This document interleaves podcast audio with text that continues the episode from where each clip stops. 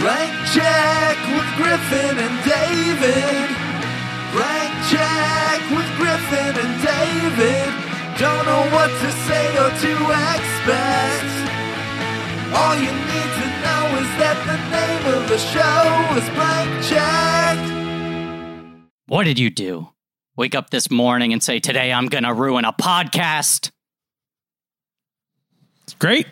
Man's life. That's great. That's the li- the lines of man's life. I feel like I always struggle with Douglas. I rarely try it. I feel like I, I every time I go, it can't be that hard. I just clench my jaw, right, and I'll sound like Michael Douglas. Doesn't work. I I there I definitely do not have a Douglas. I would not This know where to begin with a Douglas. No, I get to. Is he CNN or what? He's one of the news channels now, right? He's not CNN. Sure isn't CNN James Earl Jones or did Oh, he's- they change he's it? NBC Nightly News, I think. really? He is. You're right. I had no Thank idea. you. Yes, Michael Douglas is the Wow. voice of the NBC Nightly News. All right. Yeah. Cool. It's just Good for weird him. because every time they will start a NBC News broadcast, uh, you know, previously with that bastion of honesty and integrity, Brian Williams, it'd be very weird to have it introed by the man who was most known for being a horned up sleazebag in 90s erotic thrillers. Guys, I can't stop fucking. I'm Michael Douglas. Welcome to the news. Is this one of his most like ostensibly charming, like, you know, leading man roles? And even in this, he's Yeah. kind of scummy. Kind of a cat. like- kind of But- scummy. That's what's Right? wild about this is like this was sort of his breakthrough as a movie star. He's playing like a charming cad, and then after this, he just becomes like the the American id of the 80s and 90s. He just becomes like everyone's like coked up nightmare of like, what if I just gave in to all of my worst desires? I forgot the American president, where he's playing like a very idealized and like lovely figure. I forgot Right. that he I guess does that's the other big eventually. exception. Yeah, right. He does eventually start to do sweeter, but like, yeah, post He's this, kind of planting it's- the seeds here, though, isn't he? I mean, Totally. face Yeah. first into Kathleen Turner's crotch is kind of, Yes. you know, planting a flag. This feels like him figuring it out. He's like, go further, more of this. Sleep I was, with I was way too tame. Wall Yeah. Street, uh, Black Rain, War of the Roses, Basic Instinct, Falling Down, Disclosure. That's like his Right. run after this. Right. Like American now, I- president is him being like, I gotta take my foot off the gas. Like, you know, come on. Yes. Because after this, he just is like, I know exactly who I am as a movie star, and I'm going to ride this all the way to the bank. And America was like, we love it, despite the fact that he almost Yeah. always plays someone unlikable. It's he has a wild career. We talked about this when we did Basic Instinct, but he's he's kind of anomalous in a bunch of ways. But we'll we'll dig into this more. I feel like there's a lot of interesting career context in this movie, which is one of the things we like to talk about because we are hashtag the two friends. We are connoisseurs of context, and this is a podcast called Blank Check with Griffin and David. I'm Griffin, I'm David. and I love it. I love it. David, I frankly love it. You love Romancing the Stone or you love the podcast? Oh, the podcast. I love that you're David. I'm being positive. Oh, yeah. I love that Well, you're David. That's great. I love that you love that I'm David. I love that you're Griffin. Well, that means the world to me. And uh, this is a mini series. It's a podcast. I'm sorry. It's a podcast about filmographies. Directors who have massive success early on in their careers, given a series of blank checks to make whatever crazy passion projects they want. Sometimes those checks clear, and sometimes they bounce. Baby. It's a mini series on the films of Robert Zemeckis. It's called Podcastaway, despite many people begging for it to be called Podcasting, Pod Podmancing the Cast. That's the thing that Yeah. people wanted. Okay. I mean, no.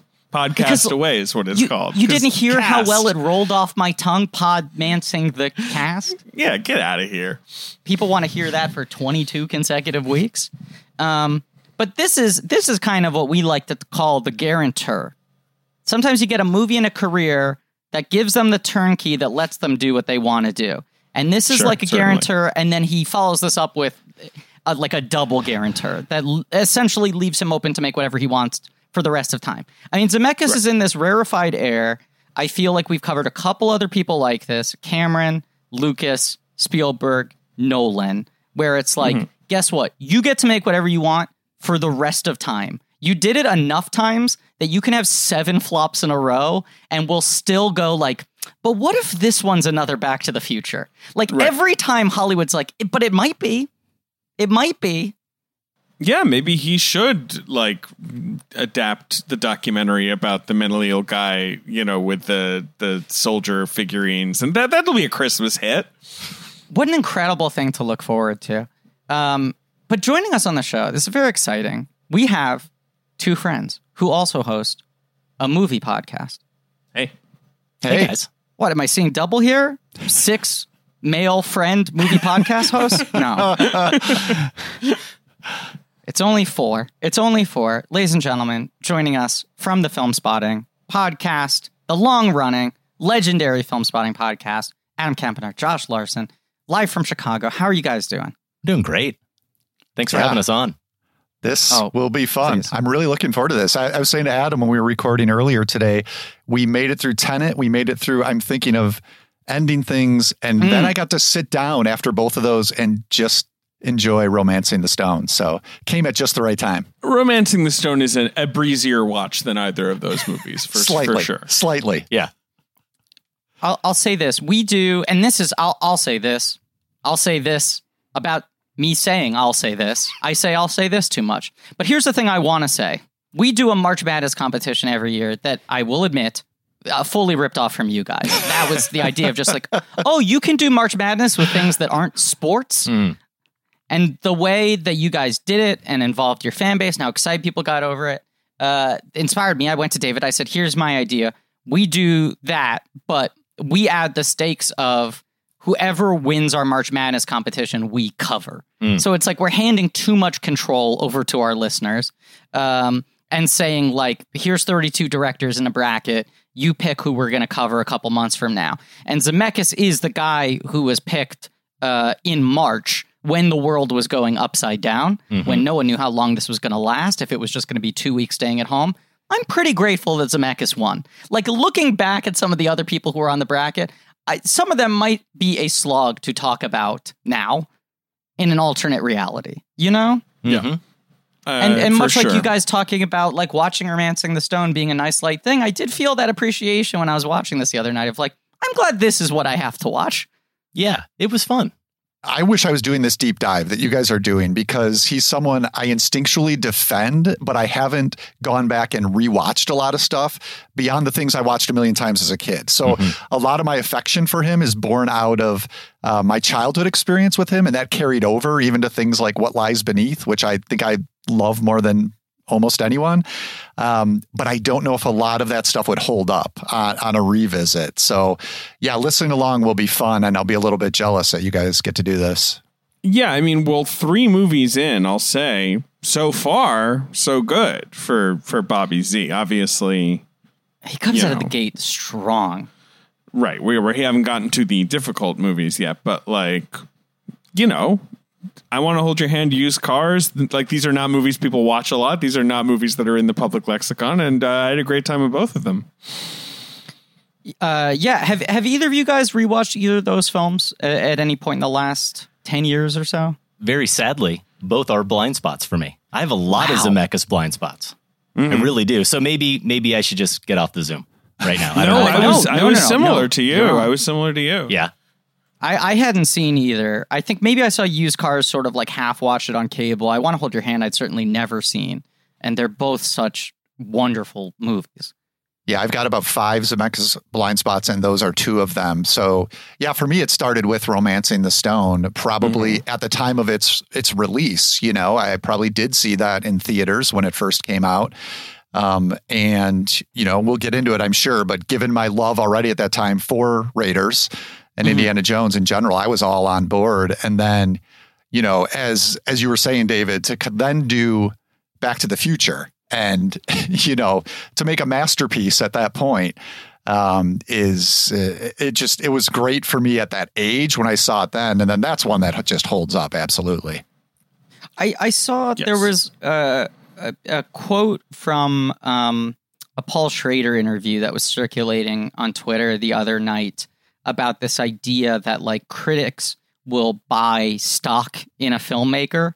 Like when they feel like they sort of discovered someone when when a director a young director has their turnkey movie and it feels like oh i'm calling it now. This is a filmmaker who's going to stick around that they sort of buy stock in that person. And then for the rest of your life you're sort of trying to defend your purchase of that stock so when they have a hit that everyone agrees upon you're just like i'm in the money let me laugh all the way to the bank. And when they don't you really got to try to like fight your hardest to find well but if you look at it through this prism it's interesting and this and that. And Zemeckis, I think, is very much one of those guys where, like, he was so undeniably strong at the beginning that I don't think it's exclusive to you guys. I feel like we feel this way. I feel like a lot of people feel this way. And it's one of the reasons why he keeps on getting the chance to make whatever he wants, is people are just like, there has to be, like, that same guy still there who can bat at that level, right? Yeah, you don't want to give up on them. And and I think that happens a couple of ways. It happens nostalgically. So that's the Zemeckis case for me, right? Um, but it can also happen, Adam. I think, I don't know if you have this, but I feel like sometimes I have this with our Golden Brick winners. So an award we give every year is to an up and coming filmmaker Right. who's made maybe their second film, uh, unknown to us, um, but we're just really impressed with the emerging talent. And so we'll give them this award, and then uh, we're we're buying stock, right? So it's Yeah. very hard. Every film that that filmmaker makes going forward. And, you know, this has been an award, how many years now, Adam? 12, 13? I mean, Yeah. it was within the first couple of years of this show. So a lot of these early winners, I feel like we still have stock in. And you're rooting, are we rooting for them a little bit extra when they have a new film come Absolutely. out? I- Absolutely. I'll admit it. Right. And the namesake of that award on your show is Brick and Rian Johnson, who Mhm. totally panned out in the way that you guys like sort of called he would, you know? Yeah. But yeah, it, it doesn't work out that way every time. You want them to sort of constantly be there.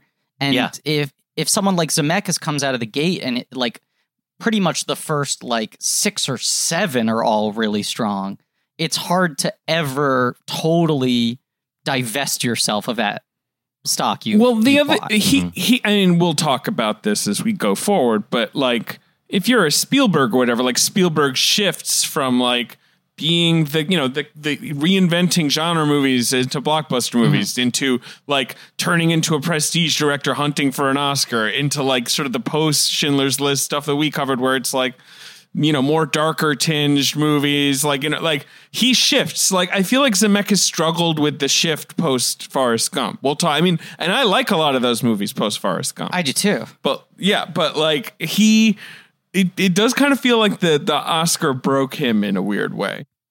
I don't know. The shifts are weird, and it's also this thing we've talked about where he's this weird case, and Jonathan Demme, who we covered last year as our March Madness winner, is another case of this where it's like a guy who has this major, massive cultural defining blockbuster box office hit that also sweeps the Oscars is seen as the most Oscary movie. They get pegged as an Oscary director, and they literally never get an Oscar nomination ever again.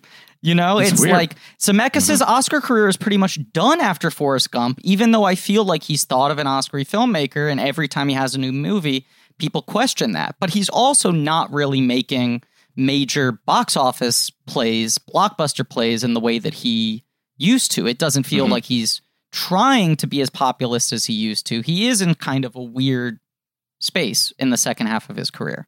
Where do you guys think, maybe you'll get into this, but where do you feel he stands right now when people talk about, I suppose, bankable directors, but also great directors? Because he's a name that I, I don't feel like comes up a whole lot. And in fact, Josh referenced the new Charlie Kaufman movie, I'm Thinking of Ending Things, which, if you've seen it, have you guys talked about this at all? How it uh, we well It i don't think openly griffin's seen the movie yet it it does have a zemeckis zinger this movie but apparently that was run by zemeckis yeah, Interesting. yeah right no kidding. Because it's a total shot, is how I took it.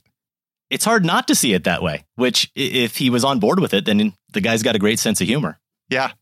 Right. Respect to Zemeckis for uh, agreeing to be uh, razzed. I think Kaufman was originally going to work with him. I think Chaos Walking was originally a Zemeckis project, and Kaufman wrote at least an early, you know, he worked on that movie. And so maybe they had, maybe that's part of it. They had some connection, but uh, it's it's interesting because in the movie he's kind of being mocked as a Uh, what you're talking about, Griffin, an Oscary guy. Yeah. like whatever, the- a maker of formulaic Hollywood pap, which like yeah, that's how I is took not it. really like romantic comedy hack.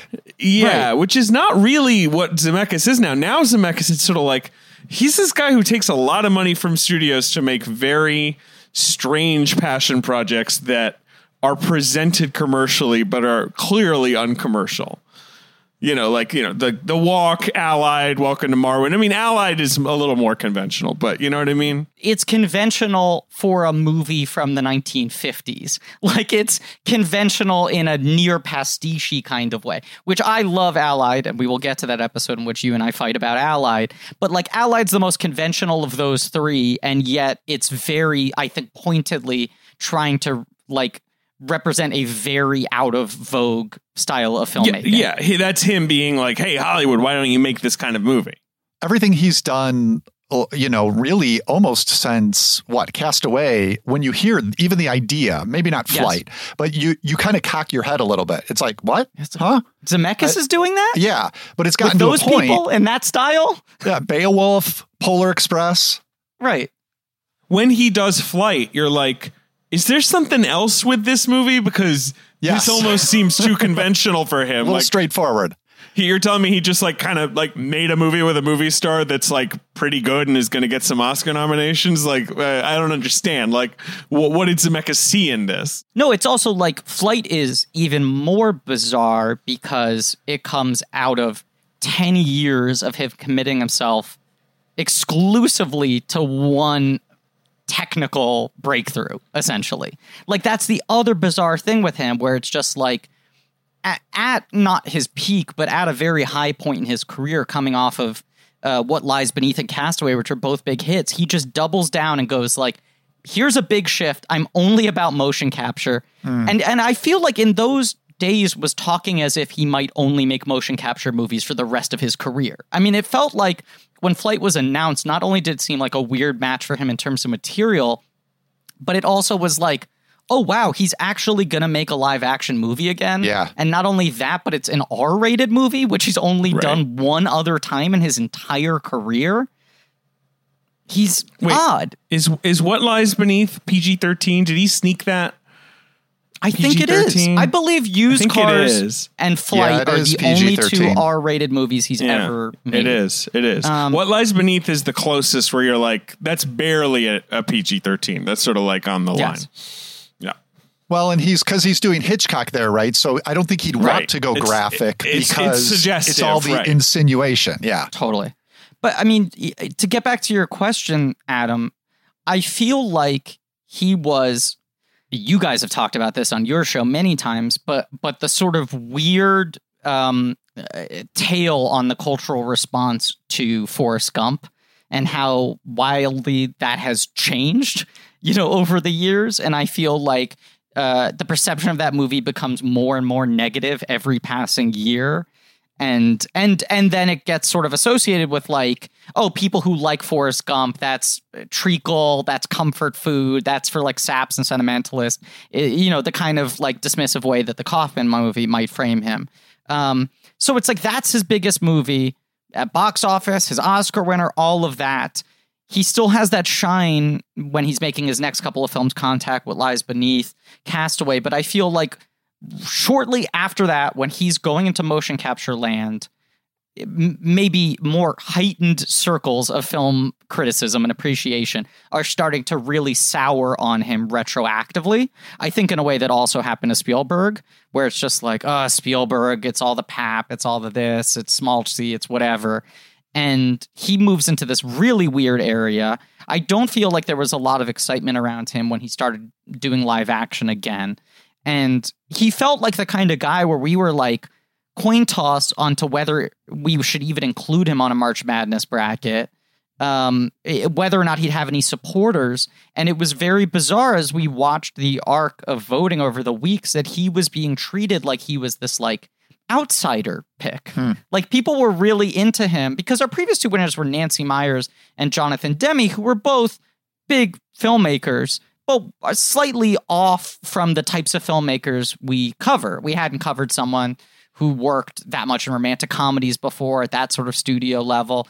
Uh, uh, Demme is so eccentric in what he does. Uh, his career's so spread out. And Zemeckis was being treated the same kind of way when we'd see people tweeting about him. And I think Marwen is almost the one that shifted it. Not in a positive way, but people were just like, there's so much weird stuff going on with this movie that maybe it's time we reckon with Robert Zemeckis again, because it's very clear this guy is never boring.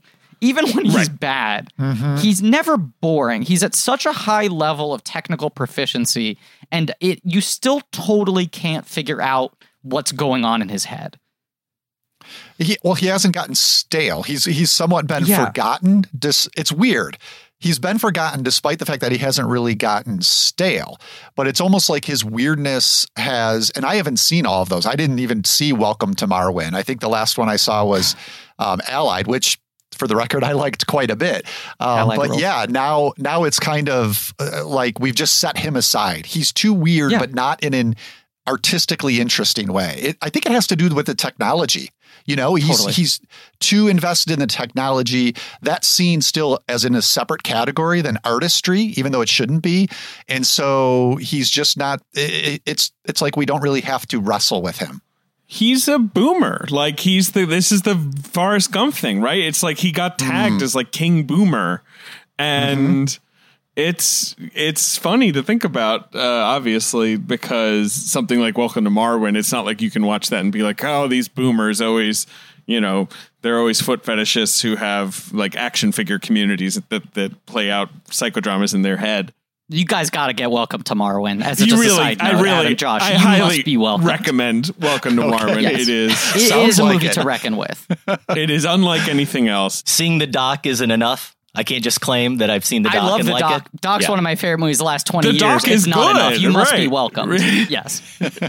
Uh, Welcome to Marmon is a whole other thing. Yes. Don't you think that part of it is, and I think I'm guilty of it, Josh would probably admit he's guilty of it. We probably don't see him through an auteurist lens, right? No. Because of that technical proficiency, because of the way he works in so many different styles. Unlike so many other filmmakers, a Christopher Nolan would certainly be one. We see those movies, we see all the recurring themes and motifs and stylistic choices, and right or wrong, we think we know who Christopher Nolan is. We think we have Yes. some sense of him as a as a human being and as an artist. And I have no idea what Robert Zemeckis really cares about or what keeps him awake at night from the movies I've seen. Now, I probably have not done, I'll admit, I've not done a deep enough dive, but I think he doesn't easily fit into that sort of auteurist package. And so we do overlook him. I agree He with does. that. I was about to think say right he on money. stopped writing, but he does still write. Like he's credited on does. Marwen, on The Walk, on the A Christmas Carol. Like you know, he does still have He does screenwriting still credits. write. Obviously, he stops writing Yeah, he- with Gale, who that was so key to his sensibility at the beginning. But I do think yes, he's not seen as notorious, but he's also not seen as like an anonymous craftsman. I agree with you that I think there's something kind of inscrutable about him, even though there are things like his boomer tendencies, his obsession with technology. There are things you can latch onto, but you don't feel like you can totally get him in the same way that Nolan, despite being a guy who doesn't volunteer a lot of information about his personal life, you watch those movies and you're like, I know everything going on in this guy's head. like, he's Exactly. not telling me this, but he keeps on coming back to the same four or five things over and over again. They're so clear. His sensibilities are so unified. His movies look the same, they sound the same, they have the same fears. Uh, and and the zagging of Zemeckis is odd, but then he also doesn't feel like this kind of just journeyman. He doesn't feel like he's just sort of anonymously latching on to whatever, you know, is thrown in front of him. He's he's kind of a contradiction in that sense. And this movie is interesting because this is his least personal film, uh, certainly in the first half of his career. Right. It's- This I- I is mean, a to just job. Yeah, yeah. Right. To back up and give a little uh, uh, context, which we set up a lot of this in the last two episodes, but uh, he and Bob Gale were the Wonderkins out of film school. Spielberg meets them when he goes as a lecturing guest speaker for Sugarland Express. So they meet Spielberg right before he becomes Spielberg. They get in at just the right time. He likes their energy and their enthusiasm. They have similar reference bases. He kind of takes them under his wing. Then he makes Jaws, and now he's the hottest guy in Hollywood. And he says to everyone, These two guys are the next big thing. They're a writing team. This one's the director. I'm putting my money on them. So he is responsible for getting their first two movies off the ground. I want to hold your hand and uh, used cars. Um, and both of them flop. They're both well reviewed. They're well liked at studios. They have a good reputation, but the movies are flops. And they're sort of in a like two strikes, bottom of the ninth situation. And their big passion project, which they had been working on for a long time, was Back to the Future. They just been honing that script, refining it, refining it, tightening it, wanting to make it. And uh, Spielberg says, I think this is a great script. I'll produce this. I'll try to get this set up for you guys tomorrow. And Zemeckis says to him, in I mean, really a career defining move. Uh, it shows a lot of foresight for someone who I think was 28 at the time. That was the other thing. He he made his first film when he was like 23. Like he had had this sort of eh, between those two films he directed in 1941, uh, which Spielberg directed, but he and Gale wrote and was a big flop. People were like, these are just Spielberg's cronies. And Zemeckis said, I think if you produce another film of mine uh, and it flops, I'm done. I'm completely cooked. I will never be able to sh- uh, shake the reputation that I'm just your friend who's getting movies made because his buddy is the most successful guy in Hollywood. I need to do something on my own. I can't do Back to the Future. I can't risk it with one of my personal projects. The next halfway decent script I find, I'm taking because I just need to get something that like a studio is com- confident about with good people attached and just make it as cleanly as possible and try to get a hit so I can plant my own two legs as a filmmaker on the ground.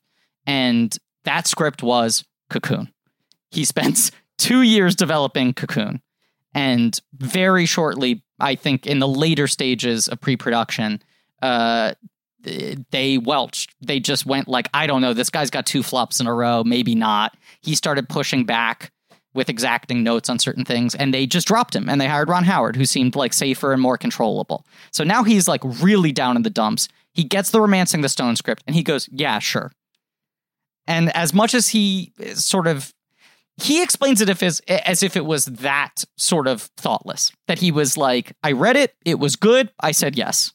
I, I wasn't looking for something to really speak to me i just need a script that felt like this is workable i know how to do this i'll go make this i'll get it in on time and under budget and hopefully i'll have a hit which will help me make back to the future. And it's such a classic hollywood story like diane thomas but she's like a waitress she writes Yeah. the script. It's her first script. Her agent sells it like immediately. Every studio immediately is like, "We're we we want this. Like we have a pair in mind." You know, like it it was it was like just so simple. And there's some weird uh apocryphal possibly story that she like pitched the story to Michael Douglas when he was a customer once, but maybe that's made up. Right? I was watching the special features, which are not Yeah. super thorough, but there's some good interviews with with Douglas in particular, uh, because he was a producer on this too. He was so responsible for willing this movie into existence. Uh, he didn't mention anything like that. He made it seem like it was just the hot script around town that everyone was being sent and that everyone was bidding on, and he uh, paid the most for it. I believe he he bought it from her for two hundred and fifty thousand dollars, which at the time was far and away the most anyone had ever gotten for a first screenplay, and everyone treated him like he was a lunatic for spending that much. So I guess I, that all makes me wonder. You know, I, I don't think this is a great Zemeckis film, and I wonder if that's because it's really a Diane Thomas film, and I can you can sense some of that tension. Um, but there's almost two movies going on here a little bit, and whatever is personal in romancing the stone, I feel like comes from Thomas. Yeah, I think that's right. You know, it, I, I Couldn't looked agree up. more. I wasn't that familiar with her. So, actually, reading a little bit about her, I found a Douglas quote. Uh, I think this was in the LA Times. He said there was a total lack of fear to the writing. Uh, that's one of the things that attracted him to the screenplay, at least. And yeah, so she she studied marketing at USC. She went on to study acting. Like you guys said, this is her first script, and it's got a great conceit to it. You know, this romance author who gets to live out one of her plots. Um, it's got a lot of nice lines in it. I, I love the early one with a lot of people get sick in department stores, you know, just kind of throwaway character lines like that. And Thomas's story is, you know, is is really tragic because she was killed in 85 in a drunk Yeah. driving Yeah, accident sucks. that her boyfriend was behind the wheel. So I think at that time she had even, speaking of Spielberg, gone under contract um, with Amblin. So I she just was uh, she wrote always. I mean, did she get the final credit on that? She she did not. She did But not. Okay. She was she was adapting. Uh, she was working on always. She also supposedly wrote this sort of famed unknown Indiana Jones script that was set in a haunted house that always like apparently Spielberg was not into, but does sound kind of fun. Like I Yeah, that sounds would so watch rad. that. um, so yeah, so obviously yes, like she her talent was so you know obvious in ter- especially in terms of like writing this kind of 80s movie that's like, you know, let's take a classic genre for like a slightly sexier, sexier, more grown up spin. Like it totally makes sense that Spielberg was like, "Yep, come to the Amblin stable. Like we're gonna we're gonna do movies together." Yeah, because she knows the reference points, right? She knows all the influences that would uh, that would you know turn on the light bulbs for those guys. Um, but I almost, I mean, we obviously are going to talk about this as a Zemeckis picture, and I think it is in some ways. But to me, it's like the question is: Is this a woman's picture? You know, is this? And by that I mean a, a it's got a female protagonist. It's largely about concerns that traditionally wouldn't apply to men. It's angled, I think, almost more toward a female audience. I mean, again, as a what 11, 12 year old, I ate it up. But um, I think it's Romancing the Stone is really unique as this sort of subterranean women's picture in Indiana Jones clothing. I, I agree. I think she is ultimately the author of this. I think this movie benefits from him saying, like, I'm just here to serve this material because no one has been buying what I'm selling and everyone seems to like this script. So I'm just going to deliver this the best way that I can. And it's just him, like, all hands on deck. What? uh, Let me show all my tricks, all my smarts, just in service of this material, rather than trying to put my own fingerprints on it. Um, have you guys seen Jewel of the Nile? Yes, not since I was a kid. So I remember buying a 45. You guys remember? I don't know if Yeah. you were around Griffin when they had the 45s you used to put on your record player of Billy Ocean when the going gets tough, the theme Yeah. song from Jewel of the Nile. I assume that I watched Jewel of the Nile. I have no recollection of it. None. But I Um, loved Romancing the Stone so much that I can't imagine, and especially loving the hit song from the soundtrack, I can't imagine I didn't watch it. I watched them back to back. I watched them two consecutive nights. I had not seen either before. I'd probably seen pieces of Romancing the Stone, but I'd not seen in full. I'd certainly never seen any of Jewel of the Nile. Um, Jewel of the Nile really, really uh, uh, makes Romancing the Stone look good in a lot of ways. Right. And and sort of around what we're talking about, it's like Jewel of the Nile is uh, making an immediate sequel. I mean, it comes out like a year and a half after the first one. It comes out the next calendar year and uh, you remove Zemeckis and Thomas from the equation, and you realize what those two are contributing in their respective fields. And that very much doesn't feel like a woman's picture anymore. It does not feel like a a female led film anymore, and it's just sloppy. And, and you're missing the heart of, I think, uh, Diane Thomas's genuine sort of insight and and uh, respect for these characters, and you're missing the zip of Zemeckis just knowing how to construct these sort of Rube Goldberg machine sequences so beautifully, and also just tone and energy and pace. It's not a good movie. It's hard to be effortless and it's also hard to recognize the whatever the skill that went into making something feel pretty effortless. Like romancing the stone is a convoluted movie. Like it, you know like if you if you sort of say the plot out loud it sounds absolutely ridiculous. It's like and then they go to you know meet these scary like gangsters but it turns out they love her book like you know all that. But like in romancing the stone it always you're just sort of like yeah i get it. I'm fully in the river with this movie. I'm like locked into the energy of this movie.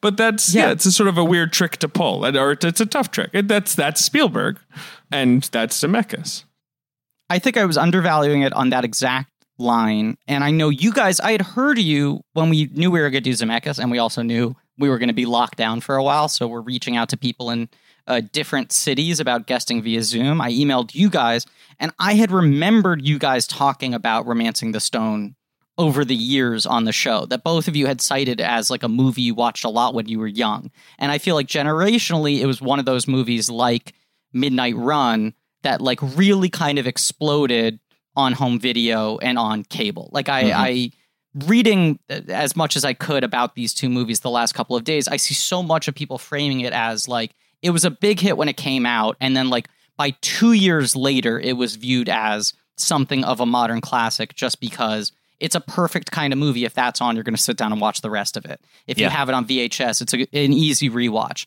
And much Yeah. like Midnight Run, which I remember the first time I saw it, having that same thing of like, that's that's it. Like this movie's good, but people are like religious about this. I now watch Midnight Run once a year. I think it's one of the most perfect movies ever made. Its its value unfolds the more you watch it, and the more you compare it to the movies that break a sweat trying to do the same thing and coming up short. Hmm Yeah, that that all checks out for me. I, I don't remember, unlike you, Josh. I don't remember seeing this in the theater. Doesn't mean I didn't. It probably would have come to my small little Iowa town with my one screen movie theater, but I remember it being on all the time, like on HBO or Cinemax, whatever. We had both movie channels. It was on all the time, and I feel like I watched it all the time. My dad watched it all the time, which it is odd. You think about it now it it doesn't check out as the type of movie that you know necessarily a 10 or 11 year old boy would have been really obsessed with. Yes it does as an adventure picture and that element is there but you're right especially on this rewatch and i don't think i've seen the movie since probably 85 86 this was the first time in that long. Um, i did not remember just how much the movie was absolutely kathleen turner's movie and absolutely this romantic comedy but i do think even then as a you know a grade school kid I was I wasn't just drawn to the the kind of swashbuckling aspect of it, but it was the connection between Turner and Douglas. They did have something on screen together Yeah, that's undeniable, undeniably. right? Yeah. and and that's enough. You know, it doesn't matter what your what your gender is, what kind of movies you like or you don't like, whether something seems sappy or not. There was a chemistry that made them really fun to watch on screen, and uh, I that was certainly I, I know I bought into it.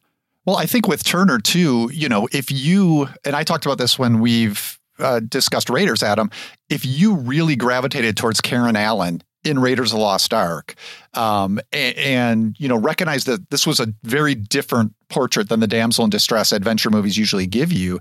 Absolutely, you're going to also resonate with Kathleen Turner here, not because she's like that the whole way, but because you see you almost see her becoming Karen Allen in Raiders of the Lost Ark, right? As mm-hmm. this as this movie progresses. So there's that entry point, and I just think for me at that age, you know, this this brought Indiana Jones one step closer to me in terms of reality because Raiders is taking place in the past, right? It's all over in another country.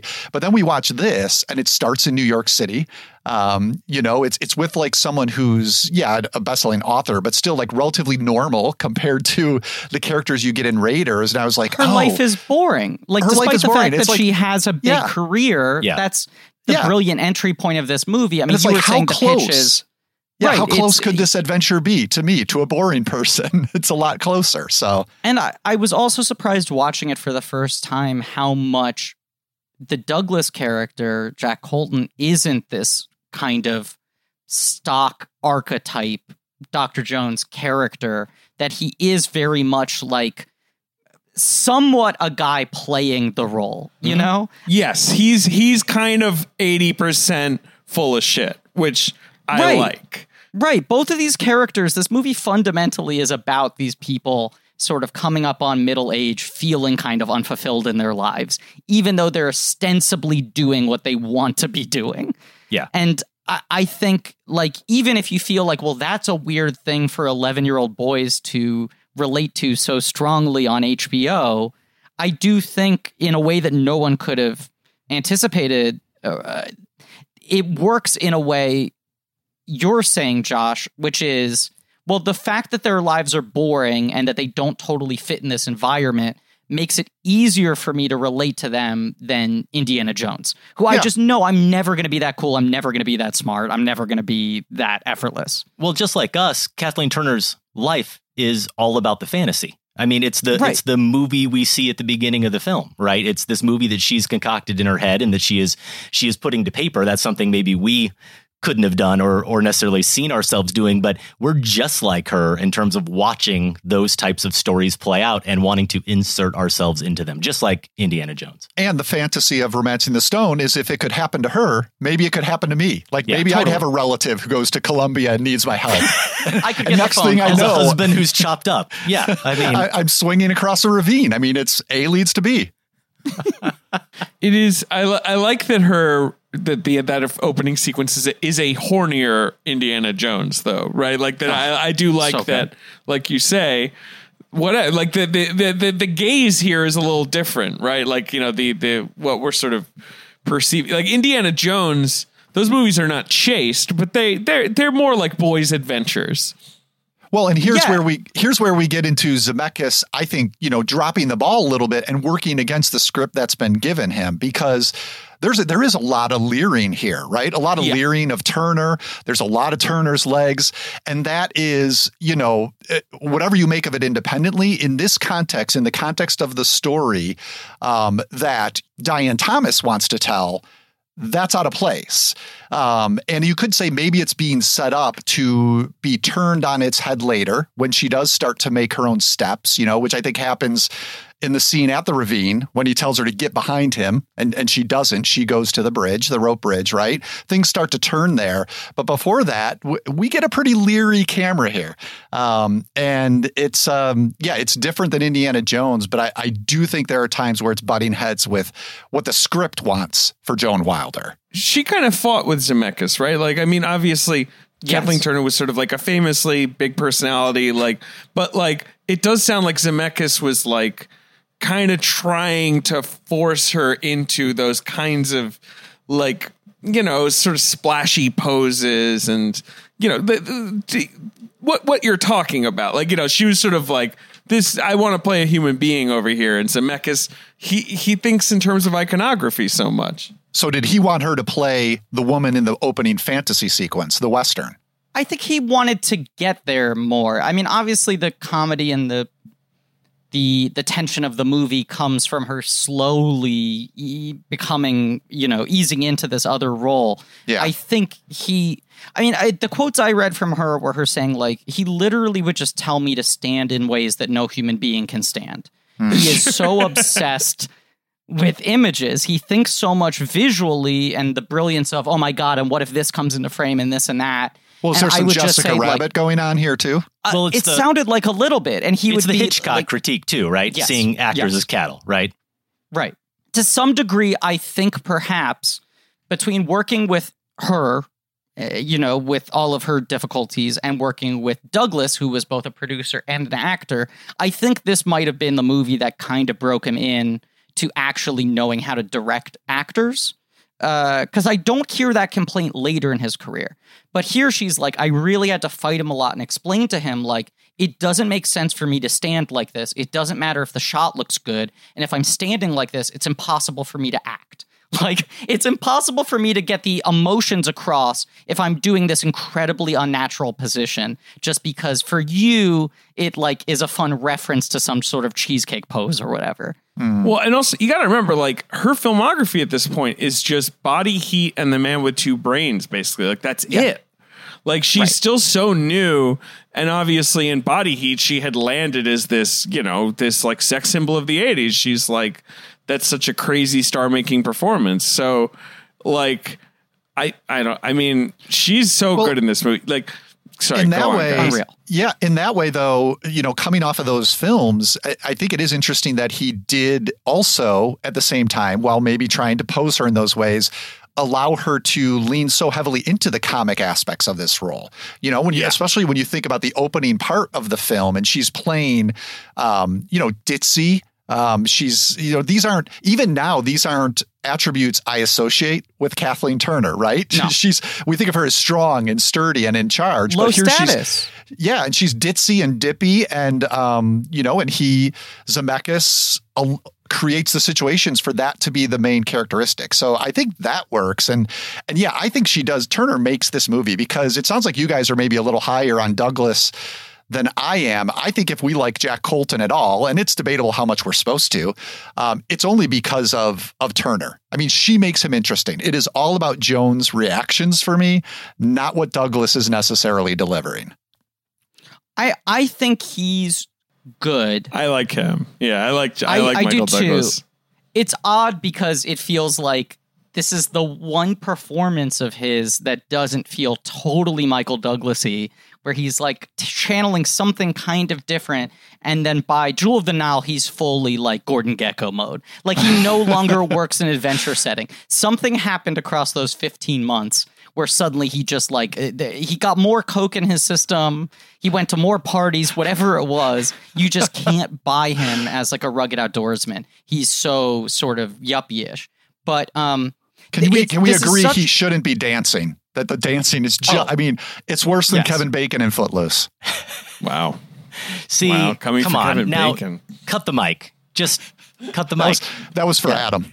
David loves to put bacon on the dish. It's one of his favorite I do. things. I love me a side of bacon. But no, I like I like him in this, but I like him because he's scummy. I. Like I that that's what I kind of you know sort of that that's what separates this movie. What helps separate this movie because you know if you look at the poster.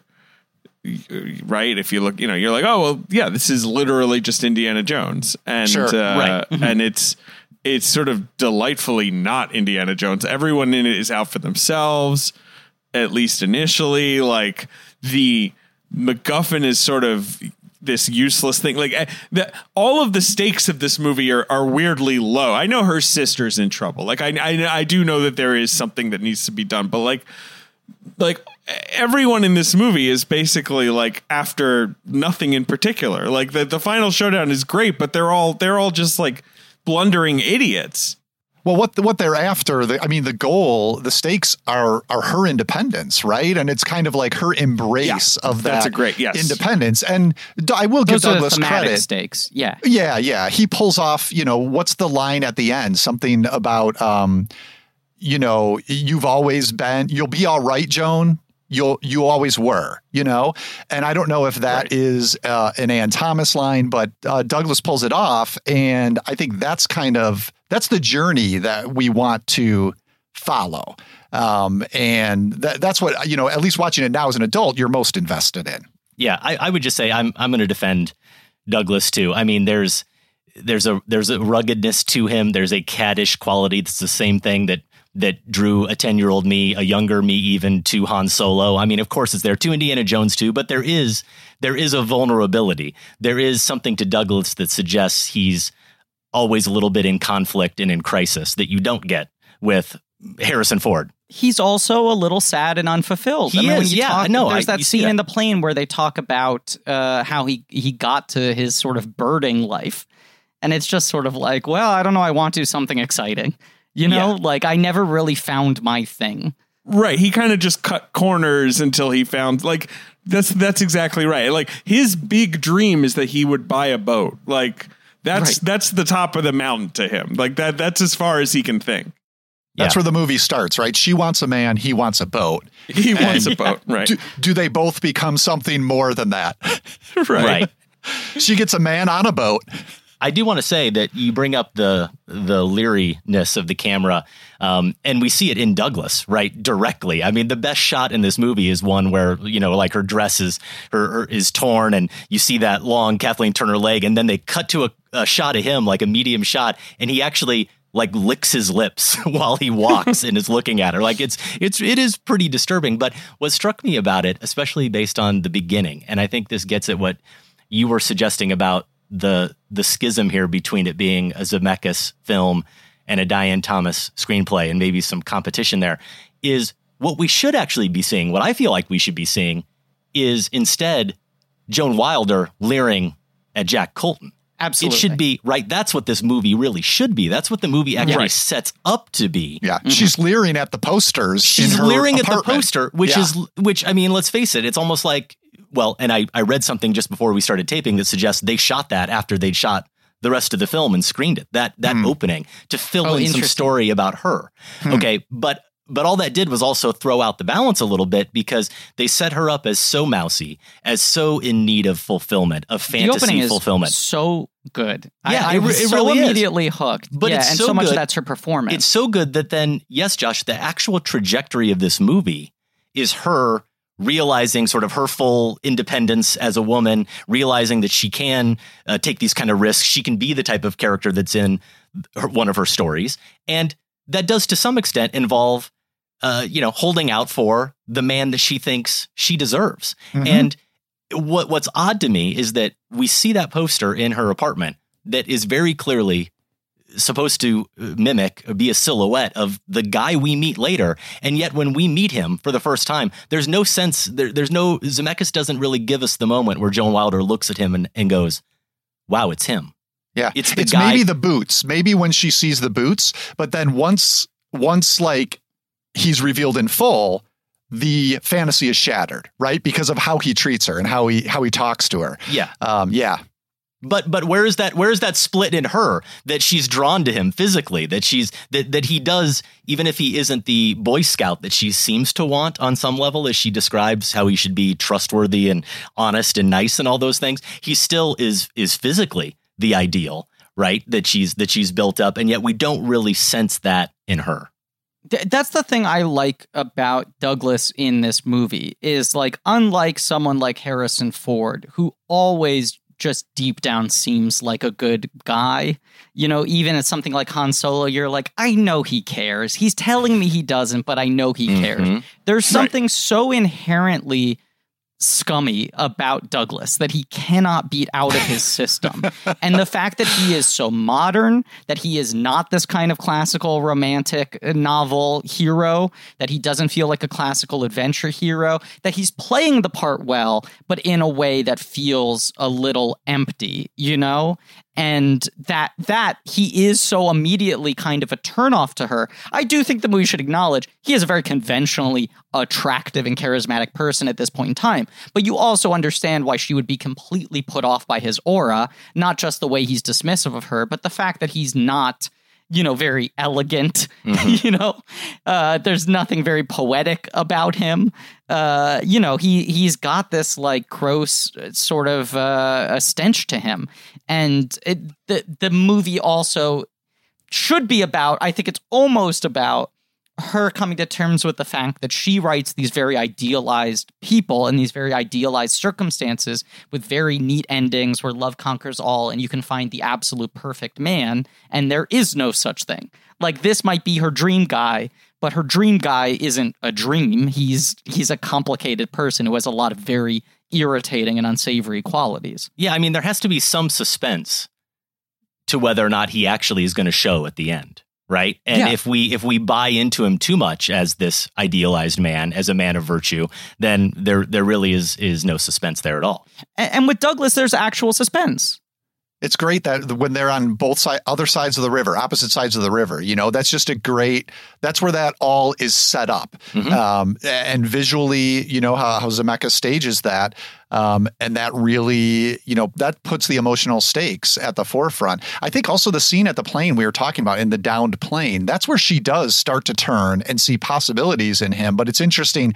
It's not because he has fulfilled her vision the book cover guy it's because exactly what uh, one of you were talking about he's talking about his failures you know and the ways the ways up, that he he, feels vulnerable. inadequate then it's that it's a little bit of vulnerability that you know trumps the scuzziness i guess for her and she starts to see him as a possibility talking about the sort of leering qualities and how maybe the gaze might be misdirected in this movie. There's the third author of this film we have to talk about as such, which is Douglas. You know, there's the Zemeckis Mhm. movie, which is let me do a, a skill piece, let me showcase all of my directing bravura. There's Diane Thomas, who has actual things she wants to say. This is a personal movie. Douglas said that she very much was like this character, that she had this kind of energy, that this very much felt like a, you know a fantasy fulfillment of her internal life uh, writing the screenplay. And then Douglas was the third major creative force in this movie and was a very hands-on producer. The first thing you see in this movie is just giant letters a Michael, Michael Douglas, Douglas production. Yeah. Right. I mean, he And was that- an Oscar winning producer. He was, That's the thing. yeah. So is this I mean- a bid? This isn't a bid for prestige because he's got that right. So what is this a bid Absolutely. for? Just main, This, just mainstream this is the success. bid to be a leading man. I mean, Yeah. that's the weird thing Right. here. Yes. Because, like, in the 70s, he was on the streets of San Francisco, right? He was, like, Yes. tipped for this leading man status. Obviously, he's Hollywood royalty. And then it doesn't work out. You know, like when you see him in like the China Syndrome, which is another one he produced, and he's good in that movie, but he's like kind of like playing a shaggy hippie type. Like, you know, he seems almost scared of like this kind of a role, like the lead role. energy. Like the Yeah, exactly. And it's it's funny, but right, this is and DeVito is like an old bud of his, right? Like DeVito's in One Flew Yeah. Over the Cuckoo's mm-hmm. Nest. They've known each other forever. So can, can I fill in a couple gaps here from the interviews I watched for sure, him? for sure. DeVito was his roommate out of drama school. They were living together in New York and both like, man, I wonder if I'll ever get to be a star. And DeVito was like, you're Kirk Douglas's son. You're yeah, be a right. star. DeVito- You're I'm four eleven, and you're Right. Kirk Douglas's son. I don't know if we're gonna go for the same like arc here.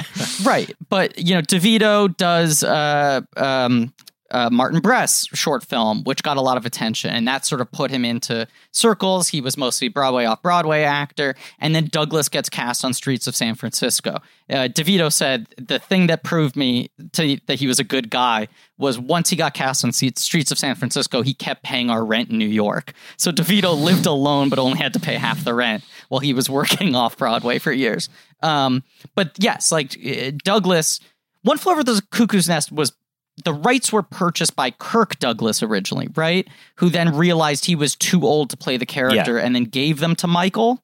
I I think uh well yeah you're right on the first one. I thought that it was kind of that Michael kind of fired him, but I, you're correct that he was too old. He Yeah. had done it on stage. Is that right? I mean, it had Maybe. been produced on stage. DeVito was in it on stage. Like a Yeah. lot of I think the cast was from. But yes, like I, I forget if it's that Michael Douglas had the balls to fire his dad, or his dad knew. if. You know he couldn't do it, but I- but yeah. that that's sort of the narrative. I think he did, and he was actually, you know, a very hands-on producer in that movie. I think he briefly tried to get it made with himself, and no one would go for it. He talked Right. about the fact that despite him playing a very conventional leading man on a hit network TV show and being the son of a legend and being a handsome, charismatic guy, there was very much still the TV ghetto at that point, where it was very hard Yeah, to cross the 100%. bridge from being a TV star, which was seen as kind of light entertainment, to being a movie star. And so eh, people didn't want to put him in movies. He started producing largely to try to get vehicles made for himself. And by and large, people wouldn't finance those movies if he was in them. So One Flew Over the Cuckoo's Nest, he's not in. He produces it anyway. He wins the Oscar. That gives him a lot more clout as a producer. So then he does China Syndrome. China Syndrome, he puts himself in as the third lead. And as David said, he's kind of the one of the three leads who doesn't really hit. The other two guys get nominations. They're already Yeah. legends. He's- it makes them only more popular. good. He's fine in it, but as you said, he's not using his fastball, which is No. Right. This is cinema's greatest adulterer. This is a cad.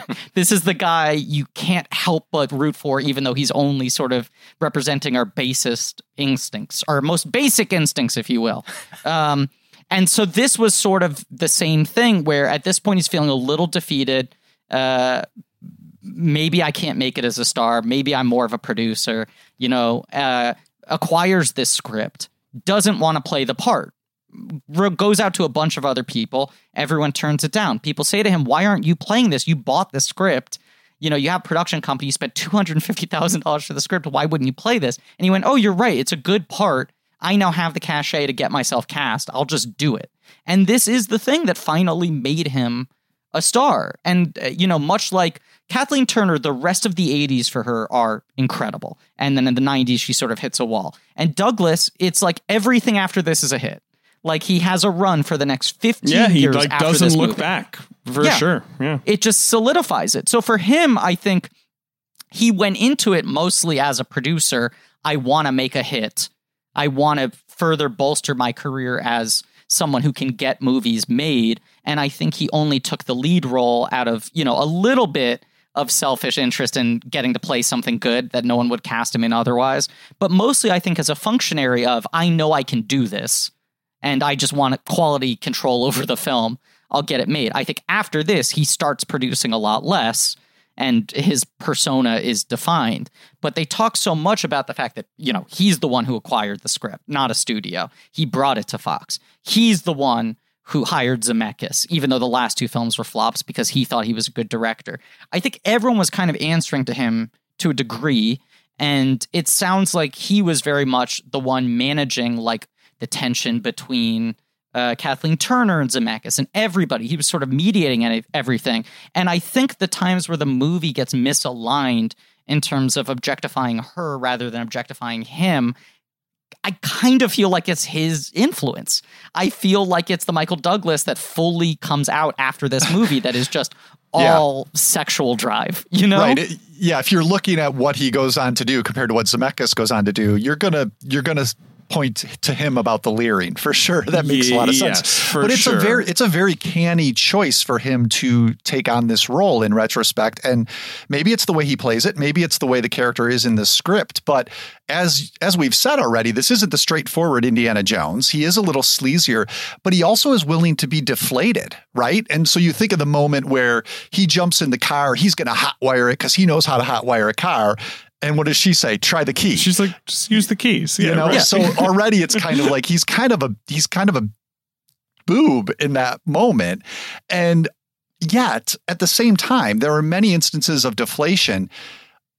He not only he's really canny in the climax because she saves herself right from um, from the guy who's gets his hand chomped off by the alligator. She's left to fight him one on one and saves herself. But we see that Douglas makes the choice to save her, to try and save her, rather than go after the jewel. So he gets the moral credit, right? Right. He, gets eventually. The, he, he, he he blows it a couple times and then figures it out, right? In like yeah, in that moment, right. by letting the yes. alligator go, he gets the moral credit. Yet she gets the credit for saving herself. And then when he catches up to her, he gets that moment I talked about where he affirms her independence. So it's like, you don't need me. You don't need a man. Yeah. Um, and so it's a really canny way to position himself as, yeah, kind of a sleazy guy, but at the end, also kind of an upright guy. Um, and that probably got him some cachet in terms of what he could be cast in moving forward if I can float a theory, I think there's for like there's something especially if you're thinking in 1980 uh, what is this 84 83 this is 84 uh, 84 yeah. Like he looks so much like Kirk Douglas. Like yes. and like there's a whole generation now that probably doesn't you know more than a generation two generations probably they don't even think about that. But at the time when he's popping up on screen you're still you're not that far from Kirk Douglas's superstardom. So like it's it kind of cuts both ways. Like you know, when he shows up, you're like, well, there's Michael Douglas. That's a movie star face. But I think what works about this role for him and what is helping him is that he's like, yeah, but I'm kind of a schmuck. Like he's kind of acknowledging, right. like, look, I'm the kid. Like I'm the one who's still figuring it out and that's maybe what makes this endearing in in a way that the other stuff hadn't been. He's got to own it. He's got to earn his own way. I mean, yeah. that's that's kind of like you know I'm going to earn my own way in this movie as this character, just as I'm trying to earn my own way in Hollywood. Right, and and he's able to sort of like he's in a very very uh, uh, lucky position where he has at his disposal the ability to essentially parody his genealogy and his legacy. Like his very presence in a movie is mocking a, a kind of model of classical male movie stardom. Because like Kirk Douglas was Mr. Prestige, Mr. Epic, you know, this amazing like masculine movie star like profile. He was tough and scary. He played right. bastards. Like he played like kind of, you know, he was he was kind of the dark star of his time. Mm-hmm. Right. And I feel like before this, Michael Douglas is trying to be like a, a conventionally likable movie star, a conventionally sympathetic leading man. And this movie gives him the gift of realizing, oh, people like it when I'm kind of a shit. Like people weirdly root mm-hmm. for me. I just always think about this story. It was in some like you know Hollywood in the '80s documentary or whatever, but talking about uh, sitting next some some of studio executive or filmmakers talk about sitting next to Michael Douglas at a screening of Fatal Attraction. And there's like, uh, you know, a scene where he's with Glenn Close, and then he leaves, and then he goes and gets in bed with his real wife in a very short period of time. And whoever it was just turns to him at the screening and goes, "It's unbelievable like they just saw you cheating on your wife and the audience is with you. You could feel it in the audience that they were just like, how, why are they rooting for you? Like this person turned to him and said this at a test screening. But he does just have that weird magic where I understand if your dad was like Spartacus, you might have the vanity of saying, I don't want to be that kind of anti hero. I don't want to be a scumbag. I don't want to be weak, you know? I don't want to be pathetic. But then this movie, within a comedic context, shows how innately well he plays there in that zone. And I think he just runs with it. He just, he's like, I get it. I know who I am on screen now. Yeah. I mean, if he is, you know, our id, that means we, we do still, we see ourselves in him. We, we can relate to him in a way, right? I mean, if you think about Gekko, maybe is one of these roles that follow this, that's, that's an aspirational type of character. I mean, the idea and the whole point of the film is right. Bud Fox thinks he can become Gordon Gekko, and then the question is, what compromises are you willing to make? Do you really want to be him? But all those other characters that have been mentioned, I mean, Fatal Attraction, Disclosure, isn't the whole point that we go, okay, that could be us. I, I, I could maybe be if I was if I was maybe just a little bit as good looking as him and you know could, whatever. Could I get away with it? Could I get away with it? Yeah. Yeah. Right. That's that's the seedy thing that he taps into in our psychology. And I think for women it was like I I know I shouldn't, but there's something appealing about this guy. Like there's just that weird dangerous edge to him that this movie uses really well. I think it accidentally like isolates his key movie star quality for him. Um but but you know he talks so much about all the decisions he was making weren't made in sort of movie star vanity. They were in the vanity of i want to have a hit movie. I want to hit michael douglas production. That's what would help me. I could then get other things greenlit. I don't even think him being able to use that juice as a leading man was at the forefront of his mind. And then putting devito in it was like oh here's my buddy. You know he's now on taxi. I want to help him make that tv to movies leap. And it's another weird one where it's like watching this and Jewel of the Nile back to back, it is wild how it's like Jewel of the Nile, DeVito's the third name over the poster. He's in it almost as much as the two of them. He becomes an equal lead. Like it was just so clear that like, oh, America can't get enough of Danny DeVito. Oh, I couldn't get enough at at at 11 i thought yeah. he was the funniest thing right. in this movie and the one so this watching this movie it's an example of where like i realize how many times i watched it as a kid because you start to like predict the lines and predict the beats and and one of those was absolutely devito running down that hill shooting backwards shooting. like over yeah. yes. it's just like like i just ate that up as a kid it was the funniest thing i'd ever seen so it's also crazy that there are three movies where the above the title billing is Michael Douglas, yes, uh, Kathleen Turner, Danny DeVito.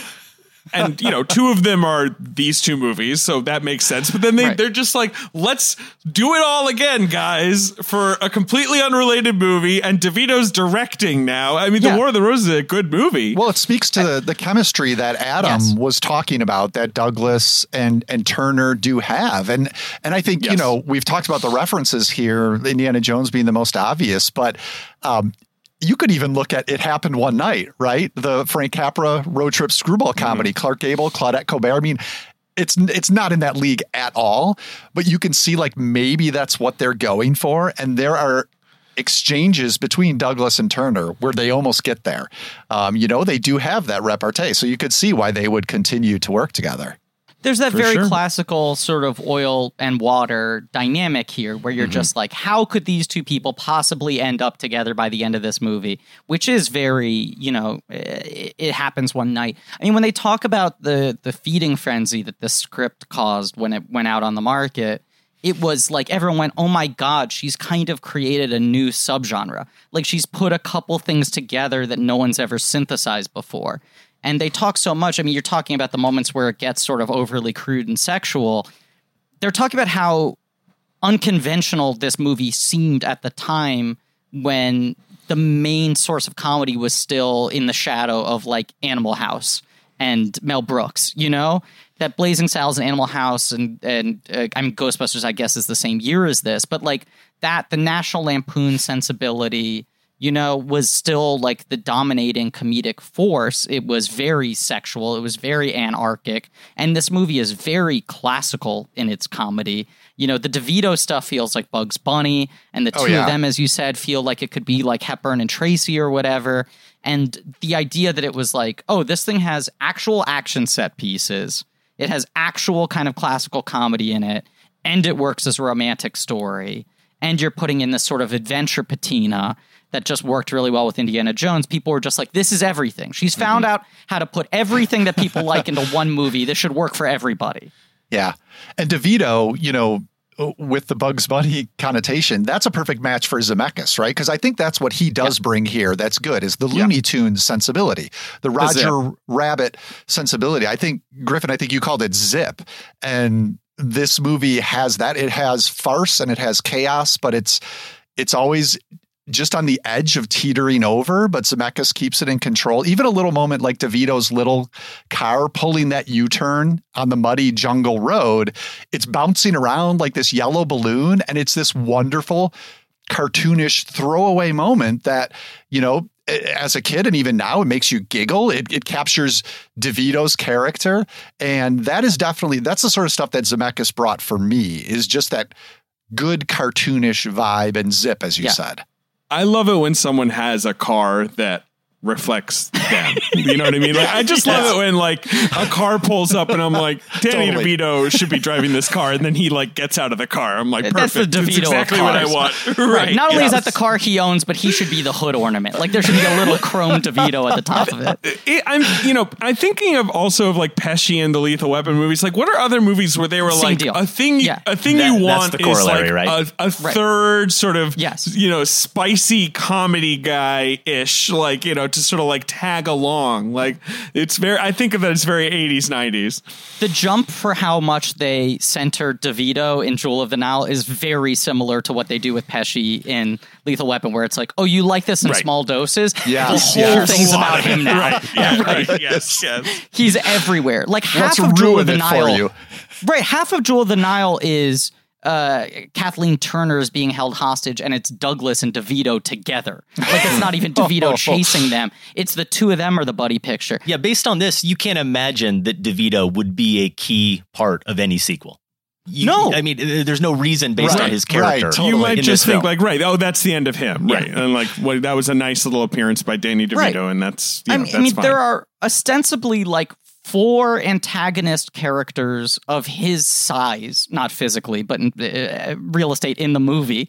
Uh, in this film, he doesn't have a larger role than any of them. He just does more with his screen time. It's just that thing does. where it's like, well, and he's he's he's, in inherently sync funny. with Zemeckis. That's what he's it in is. like Zemeckis. he's That's the one. of he's on the same plane as Yes. Zemeckis. Right, because I, I was surprised knowing how much he became like the third guy above the title in the second movie. And I mean, he was in this movie, but he's sort of overbilled. Uh, knowing how much this sort of like launched his career to the next level, I assumed he was gonna be the third lead, and he's not in a ton of it. It's just that every time he's on screen, he's he's so capturing the energy Right. of the movie in his little body. It's just we've talked about it, but it is just crazy that he had a 10 year run as both a bankable leading man in Hollywood and like a sort of surprisingly like talented director of dramas. Yes. Like at the same time. Yes, Like It- you know, and that like that you would bill him over Michelle Pfeiffer in Batman Returns. and David, Like he's you're forgetting second billed in Batman. You're forgetting the third step of that argument, which is he also became a major producer. Who Right, got and then he also becomes, Best like, a picture clever- nominations. I think just two, but like yes, just Pulp a- a- Fiction a and Erin Brockovich. Right, a good indie ish ish producer. It's Yeah. true. Like it's just the guy from Taxi. Like, I, and I love Danny DeVito. I want to be clear. Oh, like, too. I have nothing but respect for and and admiration for Danny DeVito. But uh, just like they would make movies where like, what's the premise? Well, it's like, oh, well, Danny DeVito's a jerk. Like that's Right. the premise of the movie. Like other What's the people's premise money. of this one? DeVito's you a single father. Fine. Green light. Like Jack the Bear. Like that's what's so wild is you're like, okay, great New York theater actor. This guy screams New York, like you know, Soho basement playhouse energy. You could see how he'd pop there. Him getting onto something like Taxi. Dream tailor made for him, but it feels like man, this is this guy got so lucky that this part existed. There are not many sitcoms in which he would fit into properly. This is a perfect role for him. And then he gets something like Romancing the Stone, and you're like, well, very lucky, very lucky that Michael Douglas is his good friend. There are not a lot of movies you could imagine Dane DeVito fitting into, but this role is perfect for him. And then shortly after this, they're just like, no, Dane DeVito's a movie star. We build vehicles around Danny DeVito. Griffin, the uh, Jack the Bear reference made this whole night worth it. Jack the Bear. But isn't that wild that that movie Who exists? It is. That one's a wild one. That's a that's Marshall Herskovitz, right? It's a it's Yeah. Zwick's Good call. other guy, his partner, right? Yes. But it's like Wow. you look at. I was just running through all the DeVito vehicles because this is still the period where it's like he's and Danny DeVito. He's won a couple uh, Emmys. You know, he's a Yeah. TV star. You throw him in for a couple scenes to be funny. This is the one that I think kind of pushes him over the edge. And then you have like. Wise Guys, the Joe Piscopo, Danny DeVito two-hander directed by Brian De Palma. Uh, You have Twins, obviously, is just like humongous. Uh, Well, he had, yeah, he had some of those uh, big comedies. Wa- Wasn't Other People's Money? I feel like I that's feel like- later. Yeah, That's that's, a little 91. bit later. Ruthless, Ruthless People, is the one right after There this. you where go, he- yeah. that's Right. his first. I'm first billed. It's a Danny DeVito movie. Yeah. that's Which huge. is a Zucker Abraham Yeah. Zucker joint. You know that's huge. Tin Men and you know, but also he starts directing. Like he does throw Mama from the Train in '87. Uh, you know, War of the Roses in '89. Like and it- both of like, those are huge hits. They're like incredibly dark, violent comedies that are both huge mainstream hits. And, like when he made Hoffa, he's on the poster of Hoffa. Have you seen Yes. the poster? Like It's with Nicholson, Nicholson, DeVito, a Danny DeVito DeVito smoking film. over his shoulder. Yes, it's God. wild. He really, he really should have been in The Irishman. Now, in retrospect, I wish He should have I been. Oh God, Wish. that's the only thing now. Is like I still love Danny DeVito, and I love that he has like a 150 episode run in. You know, it's always sunny as this Yeah. like eighth you know thing in his career, like this new wave. But I would like to see him do more like weird kind of dark character stuff with serious directors, which I feel like he used to do more of. Like, you know, he'd pop up in like Heist or something cool like that.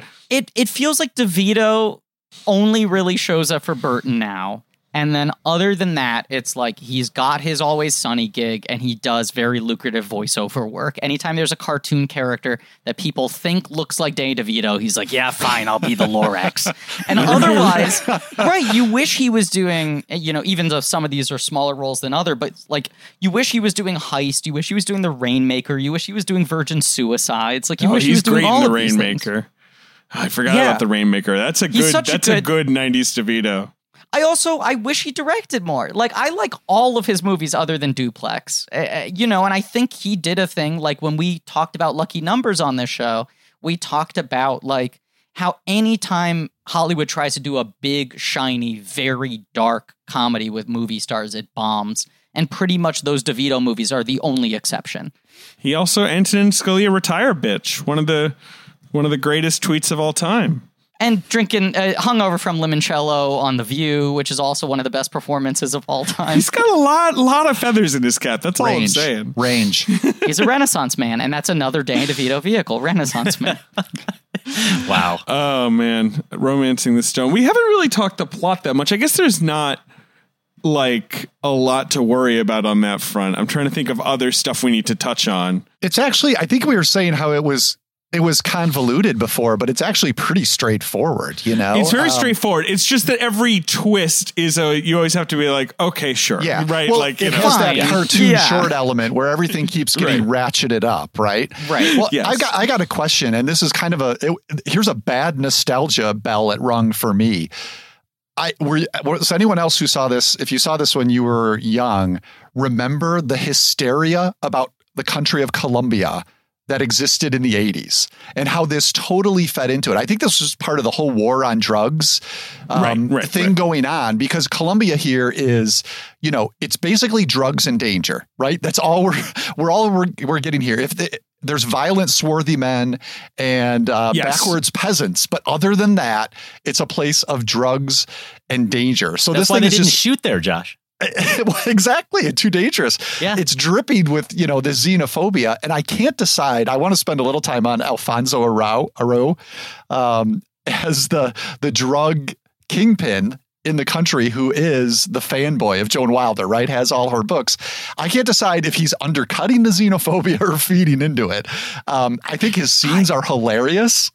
I- Driving I, around think he's undercutting it, but it's a it's a razor thin line. Yeah. yeah, yeah, that sounds right. It's also interesting, like Jewel of the Nile goes full fictional country. It's just Oh, like really? made up. I think maybe even unnamed country in Africa, and hmm. that one is about like religious leaders and hmm. dictators. It's not about like smuggling in the same kind of way.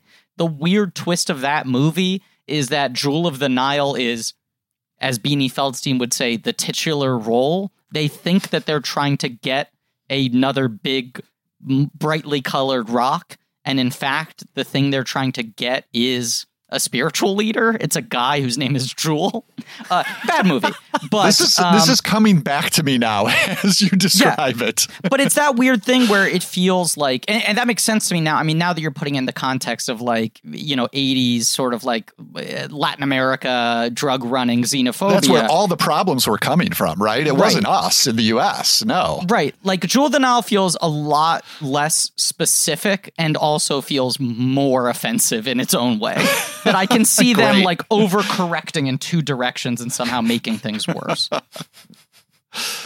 How'd you like the Alan uh, Silvestri score? You know, some good '80s sax and synth going there. It's it's Great classic score. 80s. This is the first collaboration with Zemeckis, right? Or do you yeah, think he's yeah, like it is. he's like It a is, lifer then after that, right? He Yes, just keeps exactly. working with them.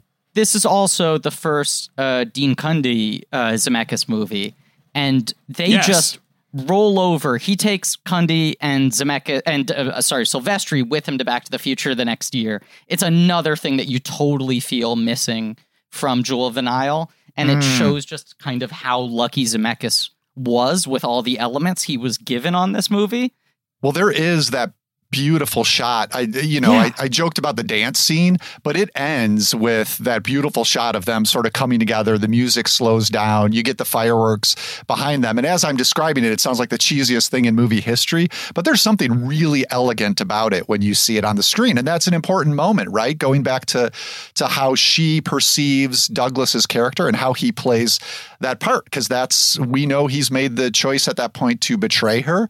Yet it's, it's also the moment where she is, you know, thinking she maybe has found the guy. now you you malign Michael Douglas's dancing oh, there, Josh. it's painful to watch. Maybe rightfully so. But I noticed watching it last night that there's something just slightly off about it, and it's not his dance moves. It's the the fact that you see him interacting with Joan and talking while other people are moving around them, and there's other noise, but you're not hearing anything they're saying. It just there was something about it that I was like, what's going on here? And then I read I read some articles like 15 facts about romancing the stone, and this completely made sense. That was all just caught by the DP, stolen moments. That Oh, was wow. that Right. was Michael Douglas just dancing between takes with with Kathleen Turner and other cast members, and he only So found that's why out they're not later. using any of the They're not audio. using any of the audio. beat- That's exactly Griffin, what. Yeah. you beat me to it. So Wow. no, so they they they just caught Zemeckis that. saw it and said, please don't do that while I'm no, filming. Douglas Yeah. found out later that he was on camera the whole time, and they ended up they ended up using it. And I think my mom and other boomer women swooned, Josh. So I don't care what you think. yeah. Hmm. it does speak to just how well cast the, the two of them and and further DeVito are in this movie that it's like they're just so fully giving the right energy that you can shoot them unawares and it's still workable footage, you know? Yeah, they're just Um, great together. And I, another yeah. like Turner moment that I love is when they're in the car, DeVito's car, right? Is it DeVito's car Mhm. floating down the river at that Yeah. point? And um and she's trying to steer it, right? even though he whether calls her that out on again it. is a Zemeckis suggestion, a Turner improvisation, or something in the script, but um, just a great touch that is sort of cartoonish and screwball in the moment. That is supposed to be also like a very serious action moment, right? And she talked about how hard she fought for this role because post body heat, they thought she was too sexy for this. They were like, well, the whole premise of the movie is this woman should seem unconventional in this environment. Uh, they're not going to buy you. And she had to like convince them to let her do a screen test with her hair up, with no makeup, you know, with a mm-hmm. pencil in her mouth, like mm-hmm. doing essentially all the stuff at the opening of the movie. A cat lady. And you, yeah, uh, yeah, and you feel like she has this energy in this performance from getting to show a different side of her. I mean, you can just only imagine her being like a woman having this big, highly sexualized breakout role, wanting so hard to work against getting pigeonholed, wanting to Yeah. make sure that she can show that kind of range. And she's why so she'd good. bristle, why she'd bristle Yeah. at being positioned into that role again. Right. And when the movie starts out, even though you know Kathleen Turner and you know what she can play, you still go, I can't believe at the end of this movie she's going to be swinging over a ravine. You know? like she does sell you on it doesn't feel mm-hmm. like this character is capable of making that journey. Right. Which she is. And it's very satisfying to watch. I mean, I feel like we've talked through a lot of the plot in sort of circuitous way talking through all these elements but you go from that that cold open which is like one of those moments where i went oh right this is a zemeckis movie like there's just a, a skill and a craft to the way he's doing that homage the the sort of western romance homage at the beginning even down to just like i'm like he got the colors right he got the lighting right like this Yeah. feels like you're watching a john ford movie you know, the guy's enough of a nerd that he really didn't want to just go like, this is a parody of this type Right. of thing. I'm going to very specifically emulate the visual language of the type of book she's writing if it were translated into a movie. It was a little bit like uh, Once Upon a Time in the West, I, I think, too, in, in terms Yes. of the character. You know, Claudia Cardinale's terrorized Mrs. McBain. Um, that's kind of who that character is playing there. This woman who's who's being threatened and is going to try to take her own, uh, take things in her own hands. And he's a guy who loves classic westerns so much. That's the thing that he and Gale and Spielberg bonded over. Uh, that that he he like rammed Back to the Future into becoming a western at the end of the franchise, even though there was no reason for it to go to that direction. So you feel that excitement there, and then the tonal jump from that to Kathleen Turner and her home is so good, and like just all the shit with her like writing the notes to remind herself of all the basic life things she has to do is such good concise characterization, and also felt like it hit way too close to home in lockdown where I feel like every day I try to do something in my apartment, I have to remind myself, oh, right, you were supposed to take care of this yesterday. Your sink isn't working because you forgot to buy a wrench. I've gotten very into to do lists as well, and oh, I Oh, will no. admit, yes, yeah. I have to because I just walk around my apartment and I have to like note, like, what are the five things I need the next time I leave when I like prepare myself like Ernest Shackleton to brave the outdoors. What are the five things I need to get from Duane Reade? And when I come home and I realize I forgot one of them, it feels like a massive failure. Um, but the movie moves so fast after that. I mean, you have the good setup with her and Holland Taylor, where you just essentially say exactly what's going on in this character. You know, she feels a little bit trapped in her success. Uh, Well, and you also she- see like this need for a man is being foisted upon her too, right? Because Holland Taylor is is, like, what's yeah, the society. problem? Right. She's picking out all the men at the bar, which ones are acceptable. Her neighbor in her building, the question she, you know, I what does she say? Something like, "I'm still holding out hope for you." So not only Yeah. do you need a man, but time is running out, right? So Right. Um, but you have, I mean, I feel like she gets the call from her sister within the first 15 minutes, right? Yeah, that sounds Uh, right. if, if not like 10 very quickly Yeah. this is not a long movie this is like an hour 45 Yeah. minute Yeah. like yeah But you get the stakes of the movie, which are her sister. I like how, how sort of like flippantly they explain, like, well, you know, this honeymoon she went on, her husband just died. I mean, geez Louise. Wait, Yeah. why is she calling? And how? The fact He was that cut the up. husband showed up dead, right, was butchered. They- they just is leave just that. sort of like, say la vie. I mean, I don't know. Bad Hey, trip. it's, it's. I think we've established it's Columbia. It's Colombia, right? The scariest place on earth. Um, but yes, you know, it, it, she knows her sister is still overseas, that her husband's been chopped into a million pieces, but now she gets the call that she's gotten caught up in something worse and she's being held hostage and she has to go bring the map to her sister. And the movie, I mean, it is like a Looney Tunes thing.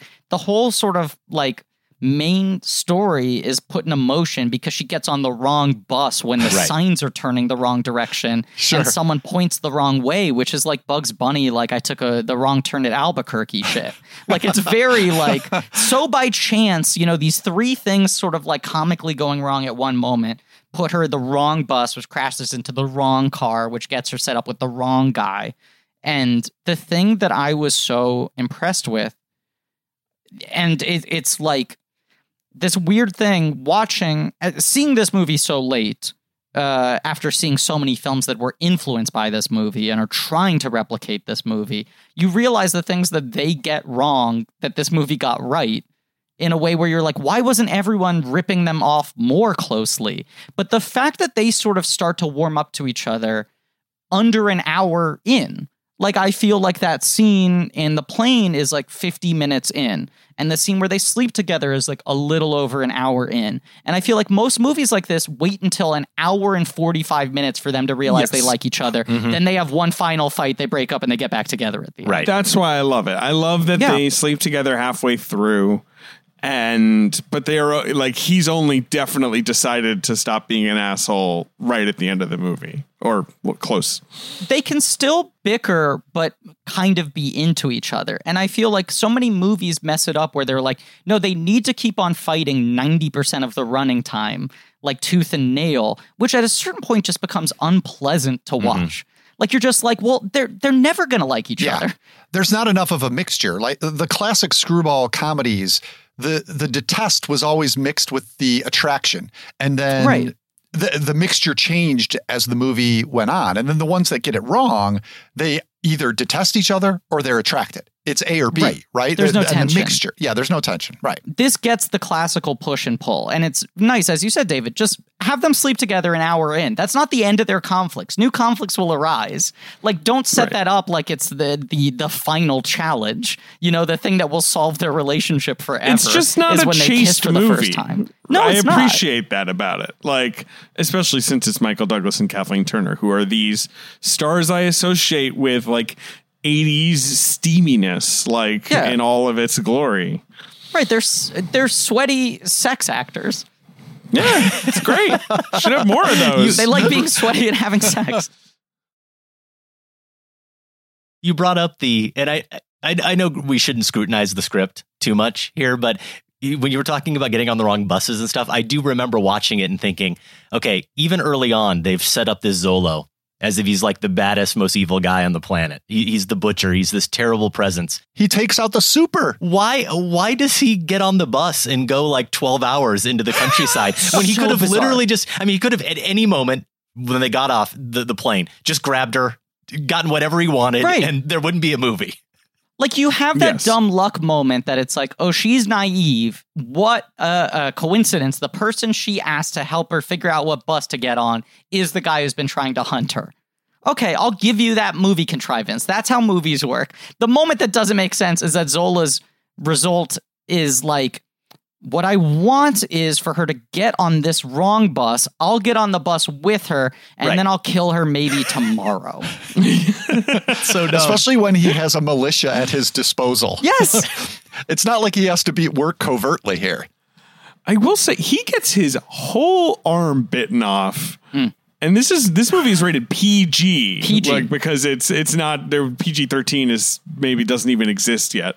And Yeah. like, that strikes me as one of those classic when you're a kid, like I Oh. can't believe I just saw that moment. Yes. Oh, I think the, the crocodiles are probably 65% of the reason I loved this movie when I was a kid. And of course it's it's like this is another reference point for it, right? Is the the bond. Which bond is it? Uh Live and Let Die that has Yeah. him jumping on the the crocodiles. So just that the Yes, crocodiles yes. or the alligators, whatever they are, are planted early on, you know some somebody's Yeah. hand is going at some point. And as a kid, you're just waiting for that moment. It is a wild thing. It is right. It's weirdly violent. It's weirdly sexual for a movie that it doesn't necessarily warrant an R. It would be a PG 13, but you're used to these movies being a little more chaste and I think a little more uh, heightened and a little more hermetic and stylized. As much as Zemeckis has that zip, I think he really keeps his eye on the ball with these two characters remaining flawed human beings and not movie archetypes. Mhm. But yeah, yeah. I mean, th- th- this is you know they they have their meet cute, which is two vehicles crashing into one another after she gets shot at a bunch of times, and then the deal is set. And like talking about him being a little pathetic, I love how quickly he comes down in the negotiation. Like him finally settling for what is it, two hundred seventy five dollars in traveler's $375 checks? in traveler's checks. Three seventy Right. Yes. Yeah.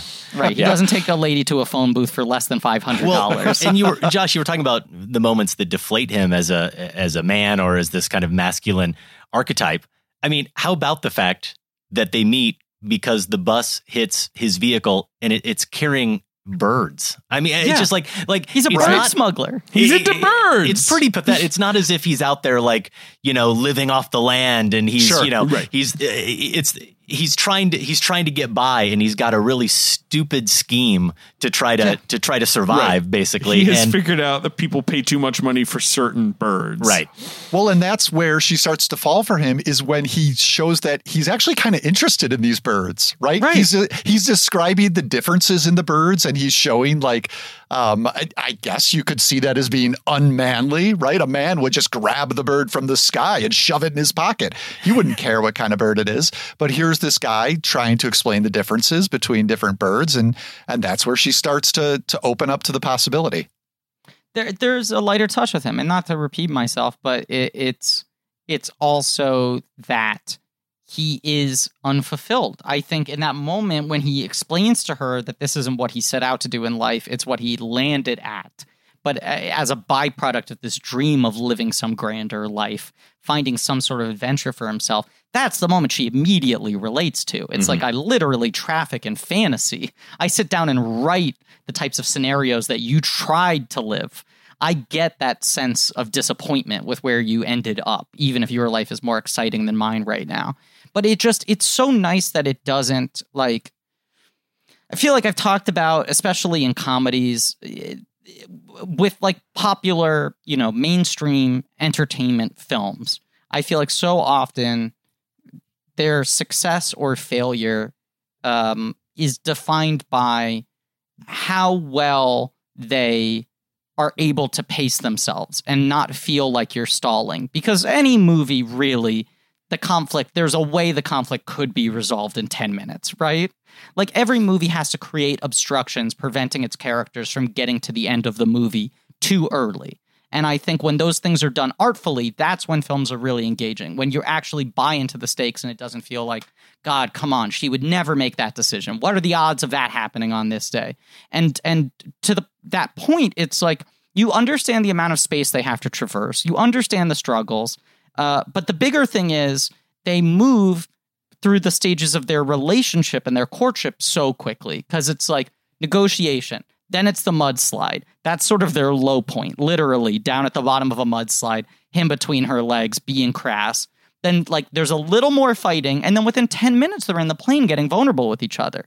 I mean, it happens within 20 minutes of them meeting the scene where they start to bond. You know, they mm-hmm. sleep together 10 minutes after that. I mean, it, it helps that as they're trekking through the steps that you can follow of who's after them, where do they need to get, what do they need to locate.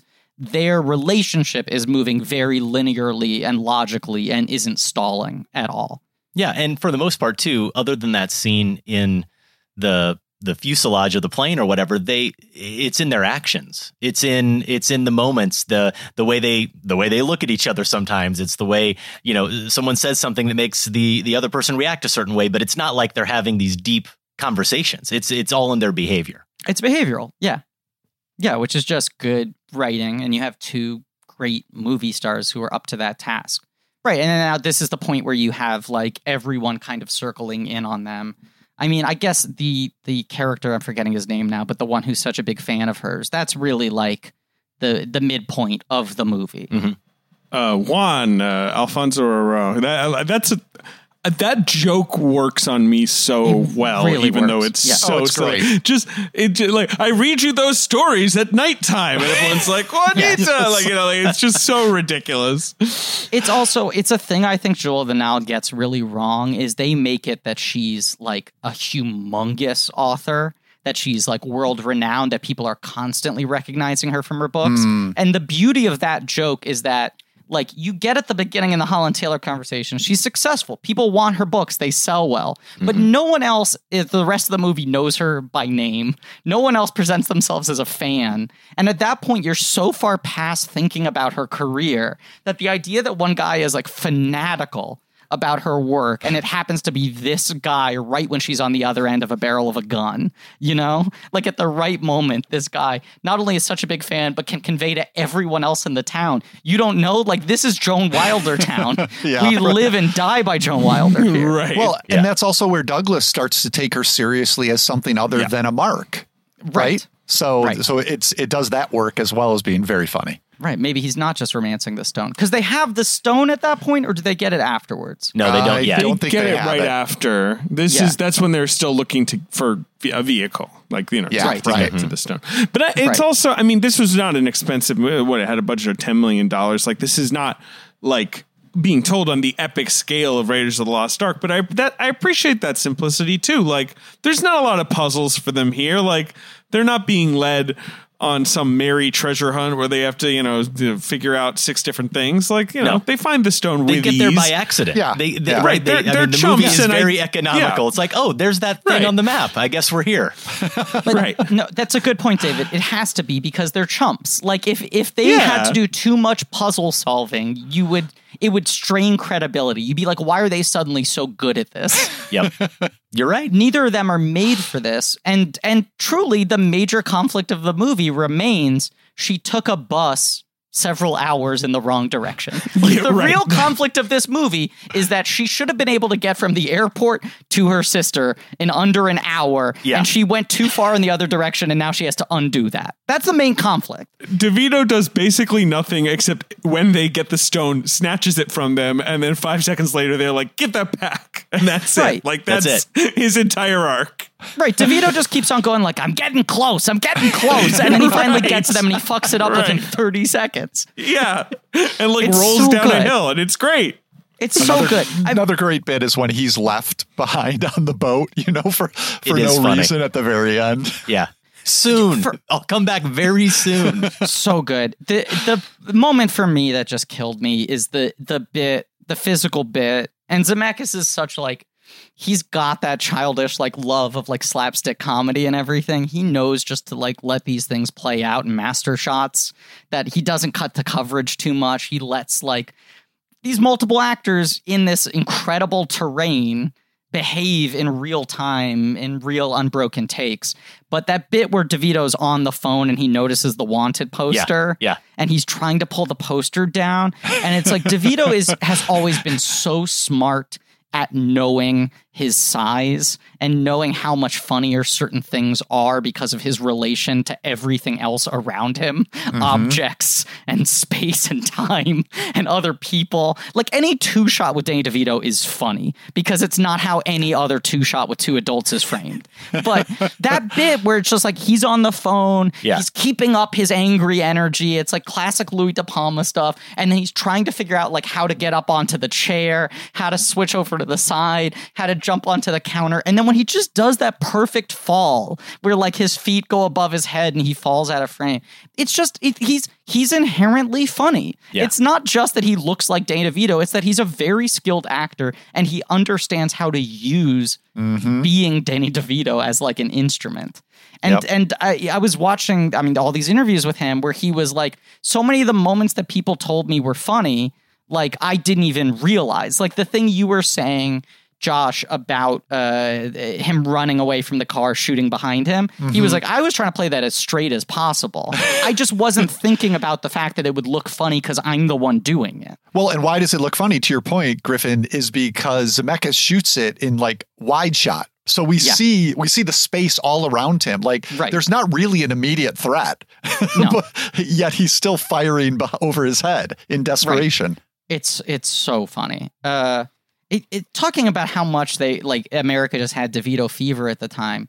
The trailer for this movie is DeVito in an apartment calling Ira, saying like, "I got a real big case. There's this stone, you see." And the whole trailer is footage shot just for the trailer of DeVito in a set they constructed just He's for the trailer pitch man. That Wow. narrating right and it like like going like there's this guy you see and this woman real sad like he's like listing all the things the trailer's like 60 seconds and he's like can't talk gotta leave right now he hangs up the phone he looks at the camera and he says and i'm taking you with me oh, and he no. like points at the audience oh, and it just no. says romancing the stone and the movie was a huge hit Yeah. Like, Hey, the it worked. Of course, it's a good trailer. it's just all DeVito. Guess what? Trailer for Jewel of the Nile, exactly the same. Trailer Yeah, for Jewel of the. Nile, him walking up to a phone booth going, Hey Ira, I got a whole new case. This time it's even bigger than that stone. Hey, if it ain't broke, don't fix it. I- It's a jewel. Unbelievable. Eh, But in relation to David, as you said, he he's a threat at a distance, shows up, steals the stone from them. They're like, No, you're little. We're taking it back. And he's pretty Right. much gone. Yep. Yeah, but isn't it like L.A. Confidential, a favorite movie of mine? Like Yeah. that movie begins with with Danny DeVito going like, "So here's the deal, L.A. like the big city, they're building highways." Like he's laying out like Danny DeVito being used as a a narrator or an entree oh. to a story is an underrated cinematic device that should be revived. I, I That's feel all. like 10 years ago, or maybe even more, he announced he was going to star in and direct a movie about Crazy Eddie, the like blowout discount electronics guy who was the first. Yeah, of course. Like, I, they think ah, I'm right, insane. yeah. I'm giving these things away. And it's like, Right, that's right. exactly what I want to see. That's the exact movie I want in the world. Is DeVito to camera just screaming about toaster ovens. All right. Uh, unless there's anything else we should we should play the box office game. Uh, it's a good box office game, I will say. I mean, we we sort of Um, talked about this. We we got there earlier talking about this stuff out of order, but yeah, the uh, once they get the stone, you pretty quickly get to that sort of final showdown where everyone comes into place at once. The standoff with the crocodiles, which is such a good like new physical threat for them, and the calculation of him in the moment it's seeming like he's doing the selfless thing. He's proving that he's not actually a scumbag because he would rather lose the stone and save her life than give it to these guys. But in fact you get he knows exactly what he's doing. That eh, crocodile's not going to be able to digest the stone. He'll get it back. He'll like surround this guy as he does. And uh you know he thinks he can leave her and that she's I you read know, that. gonna I read that as a own. mo- as a more noble choice, actually. I, I think mean, it's I- both. Yeah, I think it's both. I do.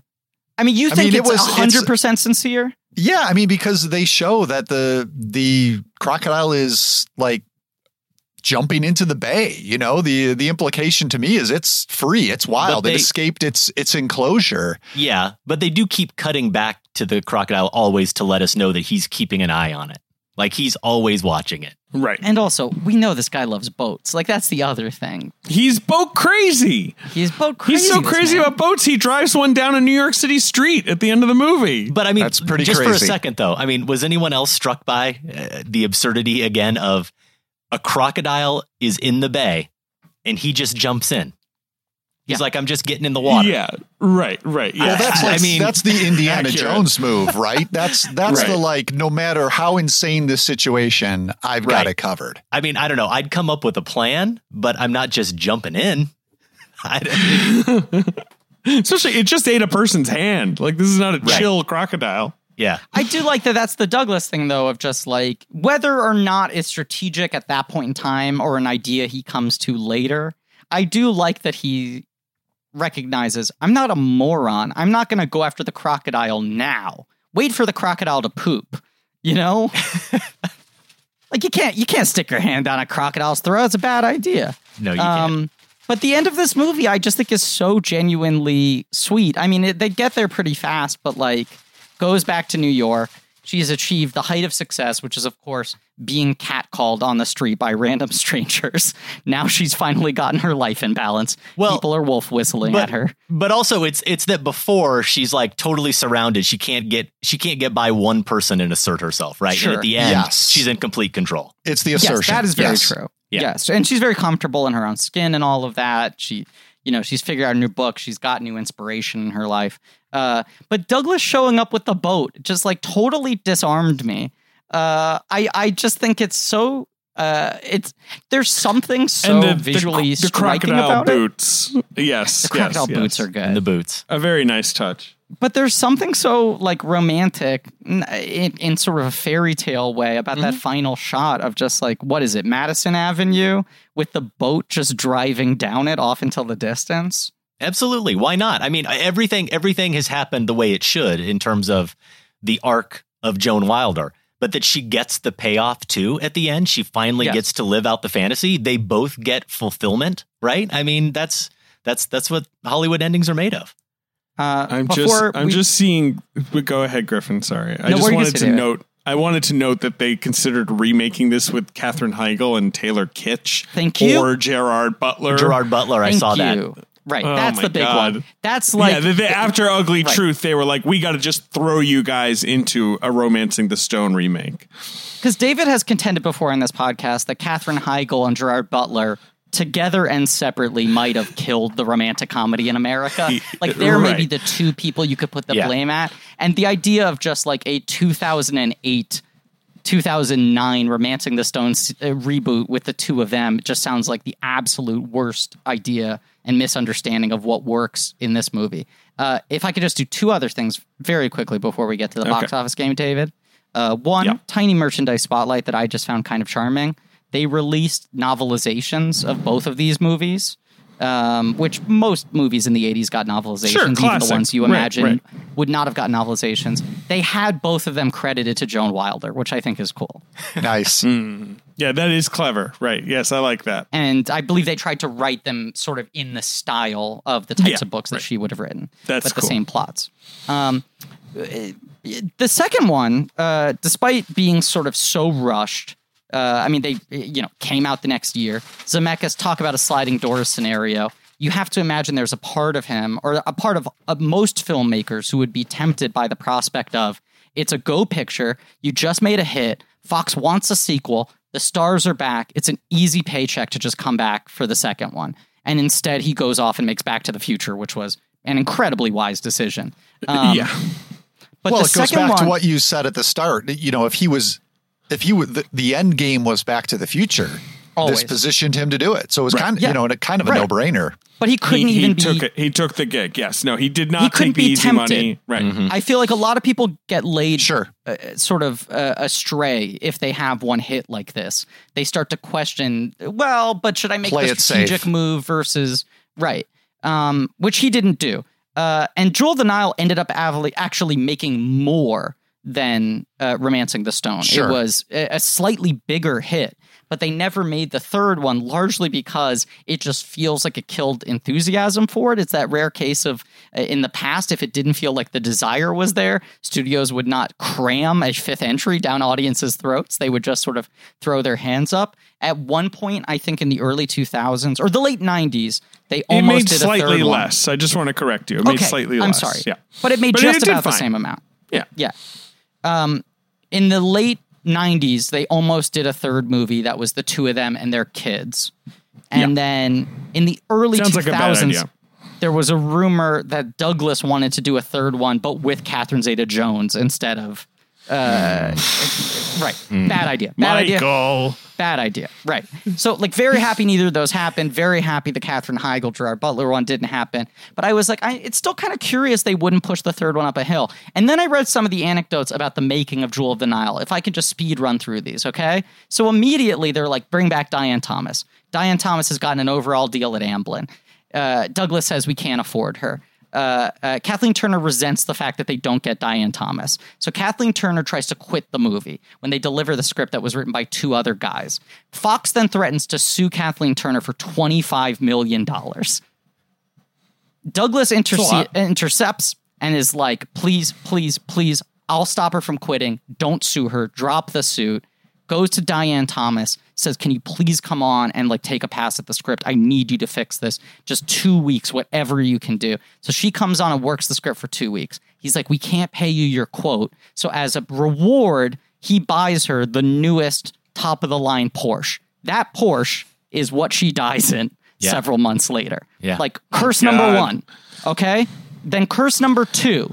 Uh, where is this here? Approximately two weeks before principal photography began, an aircraft carrying Richard Dawking, production designer, and Brian mm-hmm. Coates, production manager, crashed during location scouting over the countryside of Morocco, killing all on board. So you have three key creative people who die right before the movie, right? I think she dies a month before it comes out. But she had a much younger boyfriend who was a professional stunt driver, Diane Thomas, and he wanted to show off in the car that Michael Douglas had bought her for rewriting this movie, and that's how she died. And then there's this story here. Let me just find this. Um, do do do do do do do do. Uh, I can't find this anecdote here, but um, oh, here we go. Uh, filming in North Africa was dogged with problems from unbearable 100 degree Fahrenheit heat to problems with the local crew. But the most troubling concern was that the director, Lewis Teague, who after this goes on to make Collision Course, the Jay Leno Pat Morita buddy comedy mm-hmm. that essentially kills his career and is just works in TV for the rest of his life after that showed that he was not up to the task of helming an action film. After one massive night scene that was hours in setup, cast and crew in place, it was only then that someone noticed that there was no film in the cameras. As producer, Michael Douglas exploded. The whole debacle had to be refilmed another day only after the raw stock was finally located. Uh, Equipment was being held up by customs. Bribes were paid to local government. I completely understand why they didn't make another one after that. yeah, they were probably just like, forget it. It's cursed. This is a bad Yeah, idea. And It- and also Douglas is such a big star at that point. At that point, he doesn't want to do it. He's like, this is a young man's game. And all three of them, like, proceed to have huge uh, uh, decades. Like, the latter half of the 80s for Turner, DeVito, and Douglas are all three humongous. Okay, guys, we're playing the box office game. We're Playing gonna, the box gonna- office game. We're gonna guess the movies that came out the weekend this movie came out, which is March 30th, 1984. This movie opened at number four, so it was sort of like a long, big, sleepery kind of movie. Like it wasn't a movie that opened big, and you know, um, And this yeah, this played- is March It 84. played through September. Jewel the Nile It's March. Yeah. is Jewel the Nile's December, December 85. Yeah. Yeah. Yeah. yeah. So quick. All right. Okay, number number four. one at the box office. March. Number one at the is box a office. the it's a comedy. It's the start of a franchise. is a Police Academy. It is. Well Police done. Academy. Nice. You guys, you guys see Police Academy in theaters. You have Oh, Police yes. Academy. Yeah, Watched it constantly. Yeah, I think Another that was a of those- VHS for me. right, right, right. Um, yeah, Police Academy. In its second week, I don't know what's it going to go on to make. It made eighty million bucks. I mean, it was a huge hit, right? Like, I don't- you know, probably Yeah, humongous. in the top five of that year, right? Oh, yeah, humongous. Uh, definitely in the top five. I just found out uh, recently that the Naked Gun movies are only called the Naked Gun because of Police Academy, because they were adapting or continuing the Police Squad TV show, and they didn't want to use the title Police Squad because they were like, Police Academy just has that shit on lock. We can't be a different comedy with police in the title. Right. Uh, all right. Number two is a adventure film. Funny that it's opening the same week as this. More of a prestige adventure movie. Got an Oscar nomination. Greystoke, Legend of Tarzan. Yes, Jesus. Griffin. Wow, man. And we're we're the ones doing an eight from eighty four series on our show this year, and we're we're dying here. Better I to have not never- bring that up, Adam. Yeah, I have never seen Greystoke colon The Legend of Tarzan, comma Lord of the Apes. Have you guys seen this film with Christopher? no, I remember it being Tarzan? on. I remember never being intrigued enough to keep watching. It uh, it has that Ralph Richardson. That's sort of like you know the kind of sayonara long, final Captain. final right final Right. role Oscar nomination. That's it's what I a know big it best Rick for. Baker breakthrough, and then the other big thing I feel like that's known about that movie is I think Christopher Lambert couldn't speak English at all. That's one of those movies where you have like a lead Right. actor who's acting phonetically. And uh, Andie MacDowell, they hated her southern accent so much that Glenn Close dubbed over all of her dialogue. Really? Very strange. Yeah. Uh, all right, number three. It's another comedy. I'm going to give you very little because you're getting these fast. Um, I'm on fire tonight. big star, but on his way to stardom. Still sort of a juvenile, you know, still like a young comedy star, but he's going to Okay, so a he's- star. Beverly Hills But Cop. it's not Beverly Hills Cop though. Not That's Beverly later. Hills Cop. That's December. No, it's not. I just Right, wanted to that's guess something before Yeah. Griffin that's fair. got the And- answer. Right. And Ghostbusters is June. So those are like Yeah. the two huge comedies of this year. Police Right, Academy is already off the board. Okay, but we Juvenile. just- is he young? we- is it a young No, star? no, he's no, he's probably in his early twenties or whatever, maybe a little older than that. Yeah, he's uh, he's probably close to. He's late twenties. And it's not an Um, SNL guy. No, although he certainly has been on SNL many times. Oh, he's certainly been on SNL many Splash. times. you say. It's Splash. There you go. Ron Well Howard. done. Splash. There we go. There we go. Ganz go. and Mandel. I will Uh, sleep that's well a movie tonight. I have seen so many times. Uh, another VHS type. I don't know or whatever. It was just on Yeah. cable That- all the time. yes, that's one I saw like probably eight times between the ages of five and ten, and have not seen since. Um, yeah, I haven't seen it in years. Uh, Romancing Stone number four. So number five, it's a teen movie. It was invoked on this podcast tonight. Uh, It's been out for two months. It's a huge Footloose? hit. Footloose. A lot of It's a lot great of weekend hits. for on-screen dancing. Yeah, or not. it kind of like those are five pretty well known movies. It drops off after Yeah. that. You got Against All Odds, Tank, The Ice Pirates, Children of the Corn, Mm. Oh, Racing Ice with the Pirates. Moon. You know, Wow. now we're in like sort of somewhat more forgotten mid '80s territory. I territory. don't know. I like that bottom five, David. There's some real good shit yeah, in that it's, bottom it's, five. it's fun. It's a fun bottom five. Um, but Racing yeah, with the, the Moon's top. kind of an underrated movie. I feel like that never gets discussed. That's a sweet movie. I've never seen it. No, I haven't either. I Tell us watched about it. it, I Griffin. was what- trying to watch every single Nicolas Cage movie, but that's like coming Mm. Right. of age. Sean Penn's kid from Wrong Side of the Str- Tracks. Elizabeth McGovern like really running hot after uh, Ordinary People, and then Cage plays like Penn's like wild loose cannon friend. Sure, Yeah, Of course. it looks Yeah. pretty cute, Yeah, and it's like set in the good. 40s. Yeah, yeah, it's a all nice little sure. movie. Uh, yeah, so that's it. We're done. Um, we did it. Congratulations to everyone. We discussed the film Romancing the Stone. Yes, we Well, did. thank you. Yeah, thank the, you guys. The last for hire Zemeckis movie, and then after that, he's like Robert Zemeckis. You know, He's Like, writing his own like- checks after this. Yeah. Right. This one is- oh, with wow. Back to the Future. Who's this kid? And after Back to the Future, it's like you own this town. You will own it Yeah. forever. Here are the keys. Yeah. Yep. Yeah. As he Yeah, should. it, is, it is a crazy switch flip, considering that Back to the Future is coming. Like the uh, yeah, that this is yeah, this is the one. And once again, that Back to the Future, like I didn't realize how close together these two movies were. Like this is March. It it isn't an immediate hit. It does well, but it is somewhat No, of a but yeah, sleeper. Back to the Future Back to the is Future's the July following summer. eighty five. Yep. Right. Yep. Back to the Future is 14 months later or whatever. Um, it's it's pretty well, but but he was ready. I mean, he knew that movie, and as you said, Josh, he that was the goal. Like everything was working towards getting to make that one, and Yeah. we will talk about it probably for too long next week. Josh, Oh, boy. Adam, thank you so much for being Thank you. on the show.